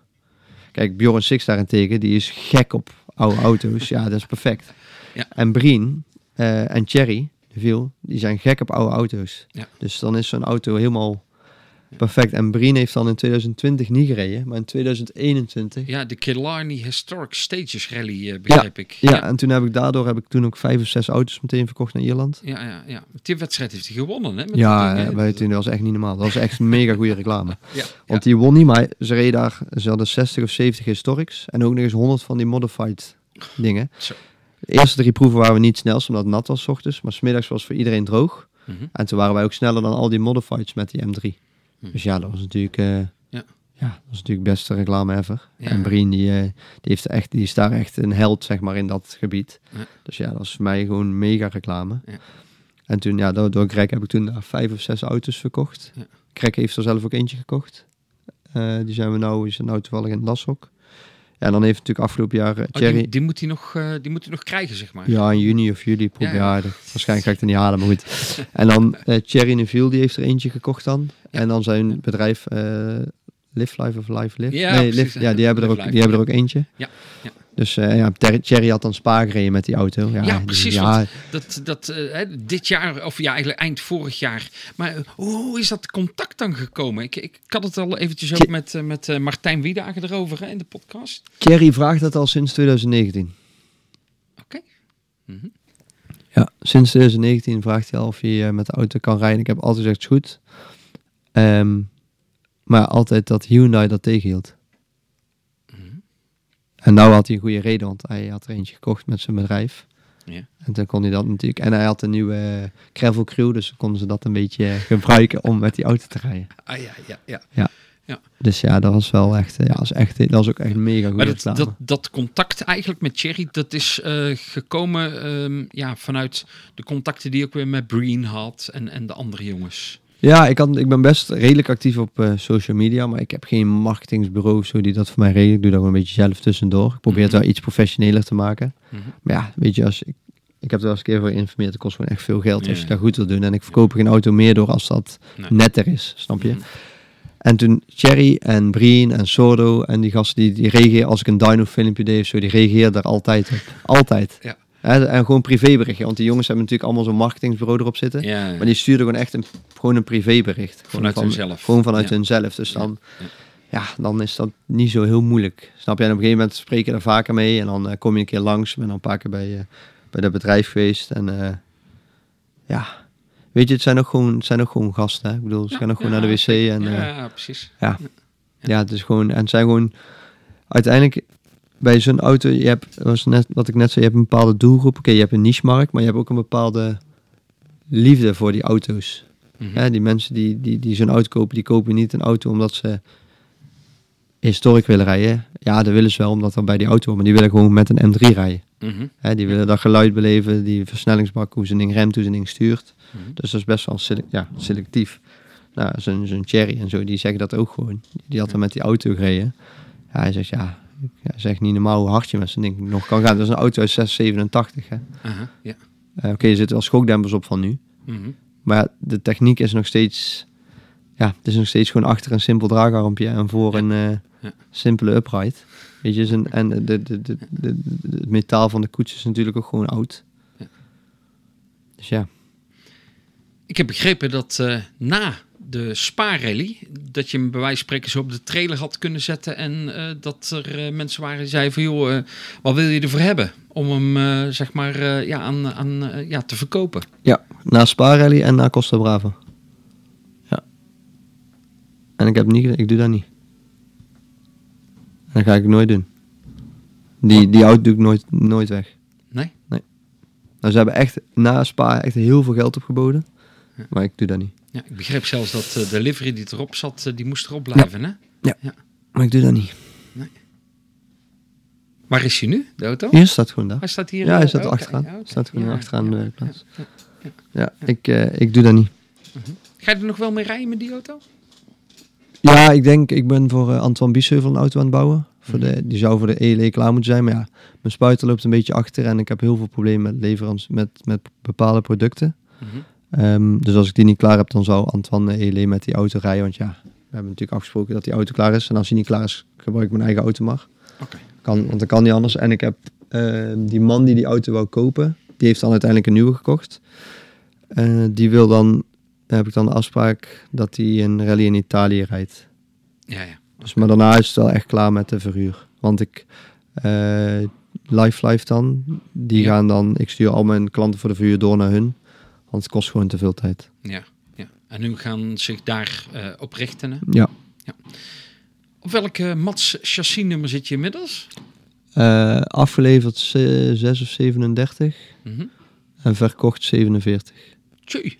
Is nog eh, een stuk of tien die ja, nog Ja, gebouwd of in bouw zijn. Ja, dan tel ik de E36's niet mee, want die hebben we nou drie gedaan. Mhm. Die tel ik niet mee. Dan hebben we nog een hele mooie straatauto, maar dat weet niemand. Mhm. Dus het, als MCC heeft dat met die, eh Ja. met die Maturo. Ja. Nou, wij, hebben dat, wij hebben dat met een M3, maar dat weet nog niemand. Maar dat is echt een, dat is een ding, dat is niet normaal. Eh, Daar, die, daar ga je wel dingen over posten, zeg maar. nee, mag niet. Nee, mag niet. Nee. Oh. Dat is, kan niet. Oké. Oh, dat is Dus die, eh dat kan pas als die helemaal, eh, als dat helemaal af is. Maar dat zal ook onder een andere naam komen. Dat gaat niet onder mij. Nee, nee. Dus die, eh, maar die hebben nou, mijn broertjes hem toevallig nou ophalen. Want Mhm. die moesten nog op een lijst worden, die moest nog afgewerkt worden. Maar Mhm. die is, Mosman heeft die gespoten. Ah ja. Echt super mooi. En eh, mijn broertje is nou voor de final touch, zeg maar. Mhm. Ehm, en ik wacht nog op de juiste velgen, maar die, is, die hebben we dan ook nog klaar. Ja. En we hebben dan nog voor, eh, voor Matthias Ekstrom hebben we dan oké een rallyauto gedaan, maar zijn we nou ook een circuitauto voor aan doen. En ik heb nog voor één klant moeten we nog een DTM doen, maar die, die zit ook niet bij die 47. Dus ik denk, ja, ik denk een autootje of 354 zullen we wel zitten in totaal. Zo. Ja. Ja. Stel nu dat, eh, dat iemand eh, ja, eh, bij jou een BMW wil bestellen. Hoe, hoe lang moet je wachten? Ja. een jaar. Ja. Ja, ja. Ja, ik kan, ik kan het gewoon niet bij, want ik heb nou, ik heb nou ook één klant die, die, die heb hem dan maar gekocht zonder motor en bak. En die heeft dan zelf het spuitwerk geregeld. Ja. Daar ben ik wel een beetje bang voor of dat spuitwerk goed is. Want bij mij duurt het spuiten drie à vier weken en hij doet het binnen tien dagen. Dus ik heb er een beetje mijn twijfels over. Ja, ja, ja. Maar goed, het kan ook heel goed gedaan zijn. Dat weet je natuurlijk niet. Nee, nee, zeker. En dan is zijn leeftijd eh, zes maanden. Ja. Ehm, ja, verder, ik, ja, wij lopen sowieso achter. Z- Bijna altijd. En je bent, weet je, kijk, de auto bouwen zelf, als je terugkomt van de spuiter, het, het begin is zo gemaakt. Hè? De eerste 50, 60 procent, dat zit er zo Mhm. op. En dat is een beetje schroeven. Ja. Maar dan de, hè, de, echte details. Want het, het, het is een rallyauto. En mensen, ik heb er in het begin heel veel moeite mee gehad met spuiters. Ja, het is maar een rallyauto. Maar als je kijkt, het prijskaartje wat er aan hangt. Ja, ja, moet je het eigenlijk afleveren als een auto die in de showroom moet komen te staan. Dus dat is best, dat is best moeilijk om daar een juiste balans in te vinden. En af en toe denk ik bij mezelf ook, ja, waar ben ik eigenlijk mee bezig? Want ik heb daar een auto gemaakt, die, die, die blauwe, die is zo, die is zo, daar ben ik, Mhm. hè, je kan wel eens trots zijn op je werk. Ja. Nou, op die auto ben ik echt heel trots. Ja, dat kan goed zijn als die man dan mee gaat rijden, dat hij hem maar vijf kilometer afschrijft. Ja.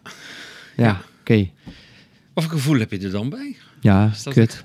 Ja, ja. Ja, ik kijk bij Bjorn, bij Six, Ja. die, eh, die gouden auto die wij vorig Ja, ja, jaar... Ja, ja, die auto, ik denk dat qua performance dat dat eh, de beste auto is geweest. Die als echt die auto... De, soms, soms heb je daar gewoon dan... dan Oké, het zijn allemaal matterkoetsen. Mhm. En eh, we hebben daar ook een rechtsstuur, die laat ik dan Assing doen. De E36 heeft Assing gedaan.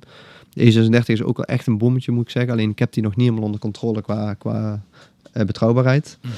Ehm, maar goed, die van Bjorn, die auto, daar, was, daar had ik wel echt moeite mee dat die, eh, dat die kapot was. Ja. Want, oké, Bjorn is punt 1 een goede vriend geworden. Eh, punt 2 een hele goede klant. Ja. Ook een hele snelle klant. Die heeft veel, daardoor Ja, heb ik veel auto's verkocht. Ja. Ehm, en ja, die, die in Ieper, die ging, die ging zo hard met die auto. Ja. Want dat is ook, hè, dan ben ik in Ieper en op een gegeven moment, dat was prachtig. Dus stonden we daar met ieder- Bjorn's service, mijn service Ja. en eh, Van Ja. Merleveden. Stonden we met een man of 40 bij elkaar. En toen kwamen die gasten van Hyundai met de WRC's. Die stopten bij ons, zeg maar, om even naar de M3's te komen kijken. Ja, Dus die, ja. Die klanten van mij, die vinden dat natuurlijk ook helemaal fantastisch. ja tuurlijk. Ja. Hè, dus Ja. dat zegt natuurlijk ook wel iets. Maar ja, die wou ook allemaal weten wat is er met Bjorn gebeurd. En eh, jammer Ja. en die tijden. En uh, godsamme dertiende tijd op 1 kp. En ja, weet je, dat zien die jongens. Dan zie je ook van hoe, hoe die jongens, hoe ze daar naar kijken. Hè, dat vind ik dan natuurlijk ook wel mooi. Maar ja, met die auto, die hadden, en vooral met Mattie en ik, die hadden die in zo'n korte tijd opgebouwd. En eh, ja, die auto was zo snel. En dan, ja, die dan kapot. Ja, dat is dan wel even zuur. Kijk, het kan wel gemaakt worden. Jawel, maar- natuurlijk kan gemaakt worden, maar het is wel eh, Ja. zuur. Ik heb begrepen dat je weer een rally gaat rijden. Ja, volgende week. Ja, Ja, klopt. weer. ja, dat klopt. Hoe komt dat? eh? Ja, ik, ik, ik, eh, wat ik net zei met die E36, dat heb ik dan East Belgium meegereden vorig jaar. Mhm. En dat ging eigenlijk echt heel goed.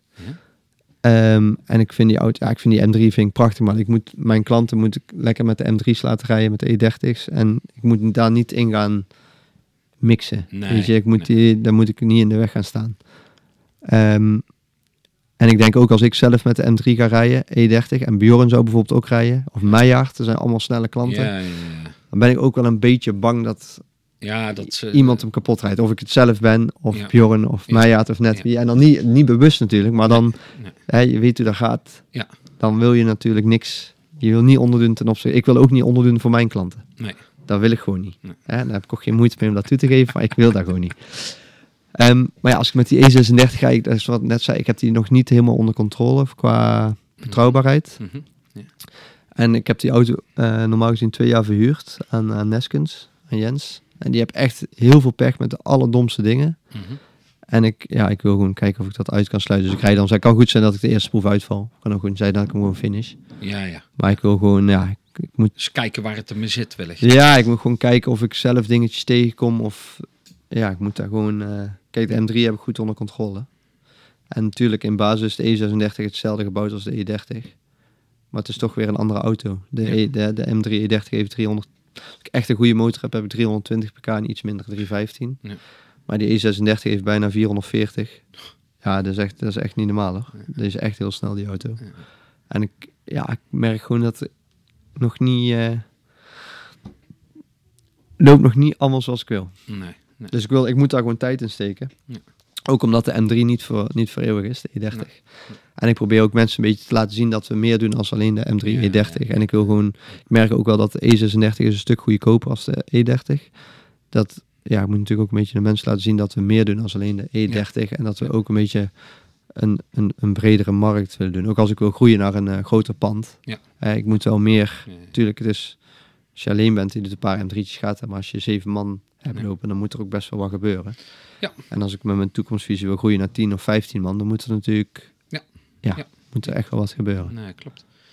Jij zegt het eigenlijk al een beetje zelf, hè? Maar hoe, hoe ziet de toekomst eruit? Ja, als het aan mij ligt, als het aan mij ligt, wel goed. Alleen, ja, momenteel in, hoe het in de hele wereld is, is het natuurlijk soms één grote bende. Mhm. En ja, dat, dat, is, dat vind ik ook wel eng. Hè? Ik ben nou, eh, je ziet hier bijvoorbeeld een brochure liggen van een nieuw pand. Ik vind dat... Ik heb geen investeerders, niks. Ik doe, wij- ik doe het gewoon... Ik heb mijn papa altijd gehad, maar al zijn tijd. Hè? Dat is natuurlijk niet Ja. te koop, dat is onbetaalbaar. Ja. Dus daardoor, ik heb eerst bij papa ingezeten. Daar kon ik Ja, echt voor relatief niks, zat ik daar. ja. En heeft mijn vader zijn eigen als waterkort meegedaan. Maar goed. Dat Had hij geen papa moeten zijn? Precies. Ik zeg, ik zeg ook al tegen hem, zo'n goede vader als jij wordt. Ik zou me eigenlijk afvragen of ik dat zou kunnen. Mhm. Want die doet... En mijn moeder, ik zeg wel mijn vader, maar dat komt omdat mijn vader hier ook werkt. Ja. En mijn ik, heb, ik, ik kan er ook niet tegen als iemand slecht praat over zijn ouders. Want ik heb zo'n goede band met mijn ouders. Oh, ik zei mijn vader altijd af hoor, elke dag. mijn moeder nooit. En mijn moeder zei ik nooit af, nooit. Nee. Maar mijn vader heeft het hier echt heel eerlijk, die heeft het af en toe echt heel zwaar. Dus ik gewoon, ik, heb, ik zei het gisteren nog tegen een van de jongens van... Ik doe dat niet bewust of zo, maar gewoon... ja, soms dan, die heeft het echt wel zwaar hier bij Ja. mij hoor. Echt, dat is echt af en toe dan heb ik het ook, ja, ik, ik heel nooit, maar ik heb daar soms best wel Ja. moeilijk mee. Ja. Ehm, want ik zeg dan ook altijd wel sorry, maar ja, een dag later doe ik het weer, snap je? Dus, maar goed. Ik heb dus altijd geluk gehad dat ik bij papa in kon zitten. Maar financieel heb ik dat altijd gewoon alles zelf moeten doen. Ja, dus je neemt, je hebt, ik heb nou best wel wat opgebouwd. Eh, ik heb ook wel wat auto's aan de kant gezet. Ik heb mijn eigen M3's natuurlijk. Ehm, je hebt een voorraad, je, hebt, ja, je sprokkelt alles wat bij elkaar. En nou wil ik dan wel een stap maken naar een nieuw pand. Maar ik ben heel bang dat als ik dat ga doen, dat de markt inkakt. Snap je? En dan heb ik natuurlijk weer Ja, al die jaren voor saus gewerkt. Ja. Of ja, voor niks. Ja, ja. En dan, ja, dat, dat vind ik dan moeilijk om. eh, ja, ik kan, daar geen, ik kan daar geen antwoord op geven. Je kan, je kan ook niet in de toekomst kijken hoe het was. Kijk, als, als iemand mij drie jaar geleden had gevraagd toen ik hier zat: van, had je ooit verwacht dat je zoveel auto's zou verkopen? Had ik gezegd nee. Ja. En als ik dan kijk dat we er vorig jaar 17 hebben gedaan, ja, als ik er 8 doe of 10, ben ik eigenlijk ook tevreden. Snap je? Ja, is niet genoeg. Nee. Vind, vind ik niet, maar dan is het Mhm. Goed. Ja. Snap je? 17 is natuurlijk gewoon eh, perfect. En dan dit jaar eh, hebben we er al meteen weer vier, vier of vijf verkocht. Alleen ik, ik merk nou ook aan mezelf, als ik groter wil, dan raak ik al in de stress als ik niet één of twee auto's per maand verkoop. Ja, ja. En met de bedragen tegenwoordig wat die auto's kosten, plus ja. hoe de economie momenteel is, is dat niet... Nee. Is dat niet makkelijk? Kijk, of je moet gewoon iemand hebben die alles financiert. Ja, Dat je daar niet over na hoeft te denken. Ja, oké. Ja. Dan, dan maakt het een stuk makkelijker. Maar ja, voor hoe lang? Kijk, als ik iemand vind die alles financiert voor één of twee jaar. Oké, maar dat is geen twintig jaar. Ja. Dus dat is een beetje... en daar heb je ook verantwoording af te leggen. Ja, ja die heb ik nou ook. Tuurlijk, tuurlijk, richting je medewerkers, Ja, eh, zeg maar. eh, maar. Maar ja, je kunt nu wel zelf de beslissingen nemen die je, die je wil nemen. Ja, dat is, dat is zeker waar. Ik kan, als ik denk van ik ga zo'n auto bouwen, dan bouw ik zo'n auto. En als dan achteraf niet goed blijkt te zijn, Ja. dan is dat mijn keus. Maar dan, Ja. Daar heb ik dan niet zoveel moeite mee. Nee. Welke dromen heb je nog? Ja, ik wil wel gewoon echt heel groot worden. Maar ben je er al niet? Ja, ik vind zelf van niet. Ik zie, ik zie dat zo niet. Ik, weet je, het is natuurlijk, eh, ik doe dat nog niet zo lang. En ik kijk natuurlijk alleen maar naar bedrijven die dat lang doen. Kijk, voor mij mijn ideale is ProDrive of M-Sport. Ehm, maar ja, die zitten natuurlijk al. Ik, vind het leuk om terug te zoeken op Wikipedia hoe lang dat al bestaat en zo en heel die geschiedenis. ja. Ja, dan denk ik van ja, ik ben eigenlijk nog maar net begonnen. Alleen ik vind als ik in één jaar niet groei, dan is dat voor mij al voelt dat niet fijn. Ja, als ik ehm 2021 had ik geen had ik eigenlijk geen personeel, toen twee, toen zes, nou zeven. Ja, ik moet in eind 2023 eigenlijk al acht of negen man hebben, want anders dan het niet redden? dan sta ik voor mijn gevoel stil. Ja. Dan, dan duurt het te lang. En ik vind dat de tijd toch al veel te snel gaat. Ik bedoel, het is al bijna april. Ja. Ja. Ehm, ja, dan... Ja, ik heb daar soms best wel moeite mee om... Maar ik merk wel, ik praat eens met mensen over dat, niet, dat ik niet de enige ben die zo struggelt. Ehm, ja, ik vind dat wel. En het ik, bij mij komt het ook nooit in me op van om het geld of zo. Ik doe het gewoon omdat ik het, dat ik het leuk vind. En oké, je moet natuurlijk iets overhouden aan het einde van de streep.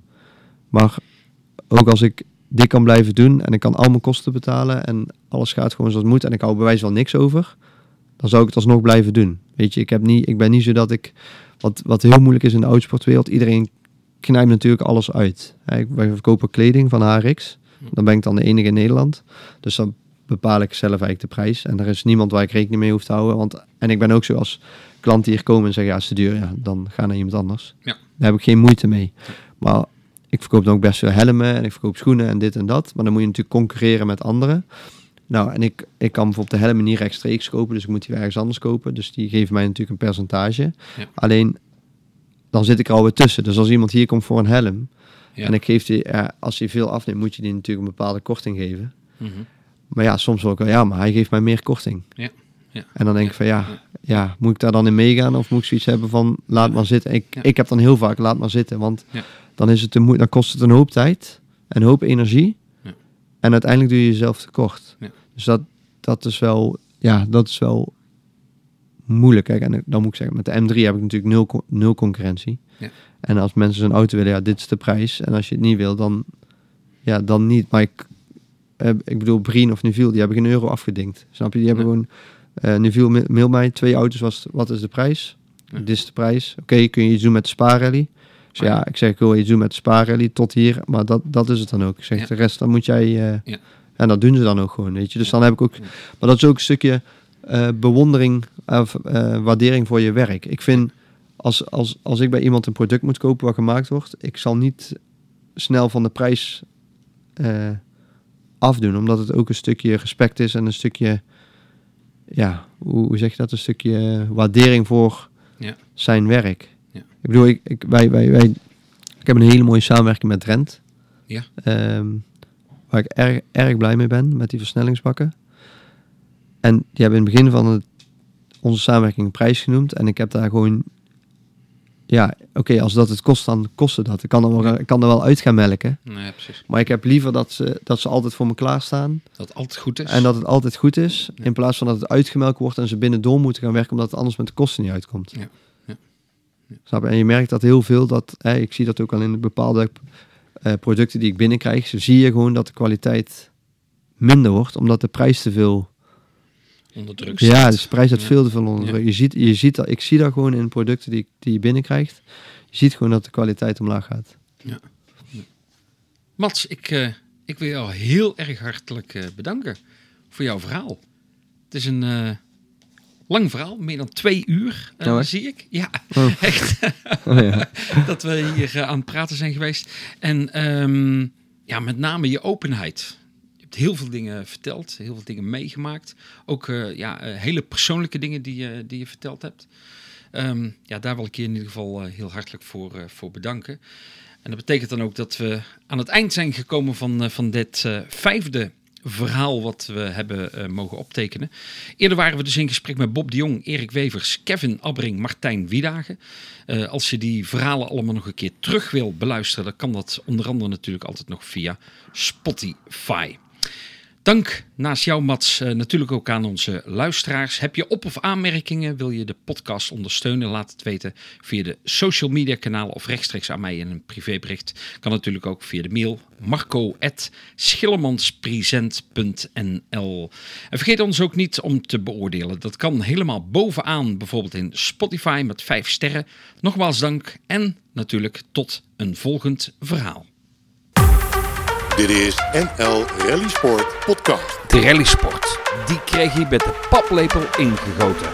Eh, eh, toen ik opgroeide, ik, eh, mijn, ik had een skelter en die moest natuurlijk in de vrachtwagen mee als, als pa ergens reed. Als navigator las hij de noodsal in 2005 bij zijn vader. Het, het begrijpen van de sport en ook van het, de, de essentie en hoe, hoe belangrijk de, de notes zijn. En, dus, en, en vooral eh, met name de samenwerking tussen twee individuen. In 2007 zijn allereerste wedstrijd met Harmen Scholtalberts. Weet je, en, en dit zelfs kan, kan, kan nog harder. Nou ja, ik weet dat hij daar gelijk in had. Kevin Abbring, Dat vind ik stiekem wel, wel hartstikke mooi. Centraal in de NL Rally Sport podcast. je moet eerst kunnen winnen om uiteindelijk met drie minuten te kunnen winnen. Kevin Abbring, zijn verhaal. je, gaat, je hebt voor het eerst zeg maar een soort van eh badminton racket vast en, eh, en gaat het dan maar eens doen eh, tegen die toppers. Ja, ja. En, dus dat, dat was eh, ver- verre van ideaal. Het verhaal van Kevin Abbring. Er is niks beters dan eh, keiharde competitie. Nu te beluisteren op de NL Rally Sport podcast. Onder andere via Spotify, Apple en Google En Podcasts. toen kwam ik en wij deden die test en schijnbaar eh, was ik eh, sneller. En eh, hebben ze nog een hele meeting gehad met, oh, we hebben hier een Nederlander en die eh, doet het eigenlijk wel heel erg goed. Wat moeten we daarmee doen? Ja, zo, zo ben ik eigenlijk in contact gekomen met, met professionele mensen, met een professionele omkadering. En eh, daar heb ik echt heel veel van opgestoken. En dat is ook eh, door die mensen dat ik eigenlijk de kans gekregen heb om, om wel degelijk eh, mijn droom om te zetten in werkelijkheid. Vanaf jongs af aan was het duidelijk. Hij wilde niets liever als professioneel aan het werk gaan in de rallysport. Laat ons zeggen dat 2012 eigenlijk al mijn, mijn eerste grote examen was. Want eh, het leren op zich was, was al veel vroeger begonnen. Ehm, ik ging ook op de rallies gaan kijken in de notaboeken, onder andere van Fred Miklot, de co-piloot van, uh, van uh, Freddy Luiks. En, en dus daar begon mijn leerschool eigenlijk. Al snel kwam hij in contact met M-sport. En uh, dan voel je eigenlijk als een kind in, in een speelgoedwinkel. Je gaat er naartoe met hele grote ogen. Malcolm Wilson staat daar voor u. Maar ook kreeg hij de kans om met de winnaar van een televisieprogramma over rally wedstrijden te gaan rijden in Europa. Het enige probleem was dat de Koreaan Shewon Lim had nog nooit een rally gereden. Uh, ja, best een, een, grote uitdaging. Want ik herinner mij nog altijd in, uh, in de rally van Vechtal. Oké, okay, we hadden toen al redelijk wat kilometers getest op zowel asfalt en gravel.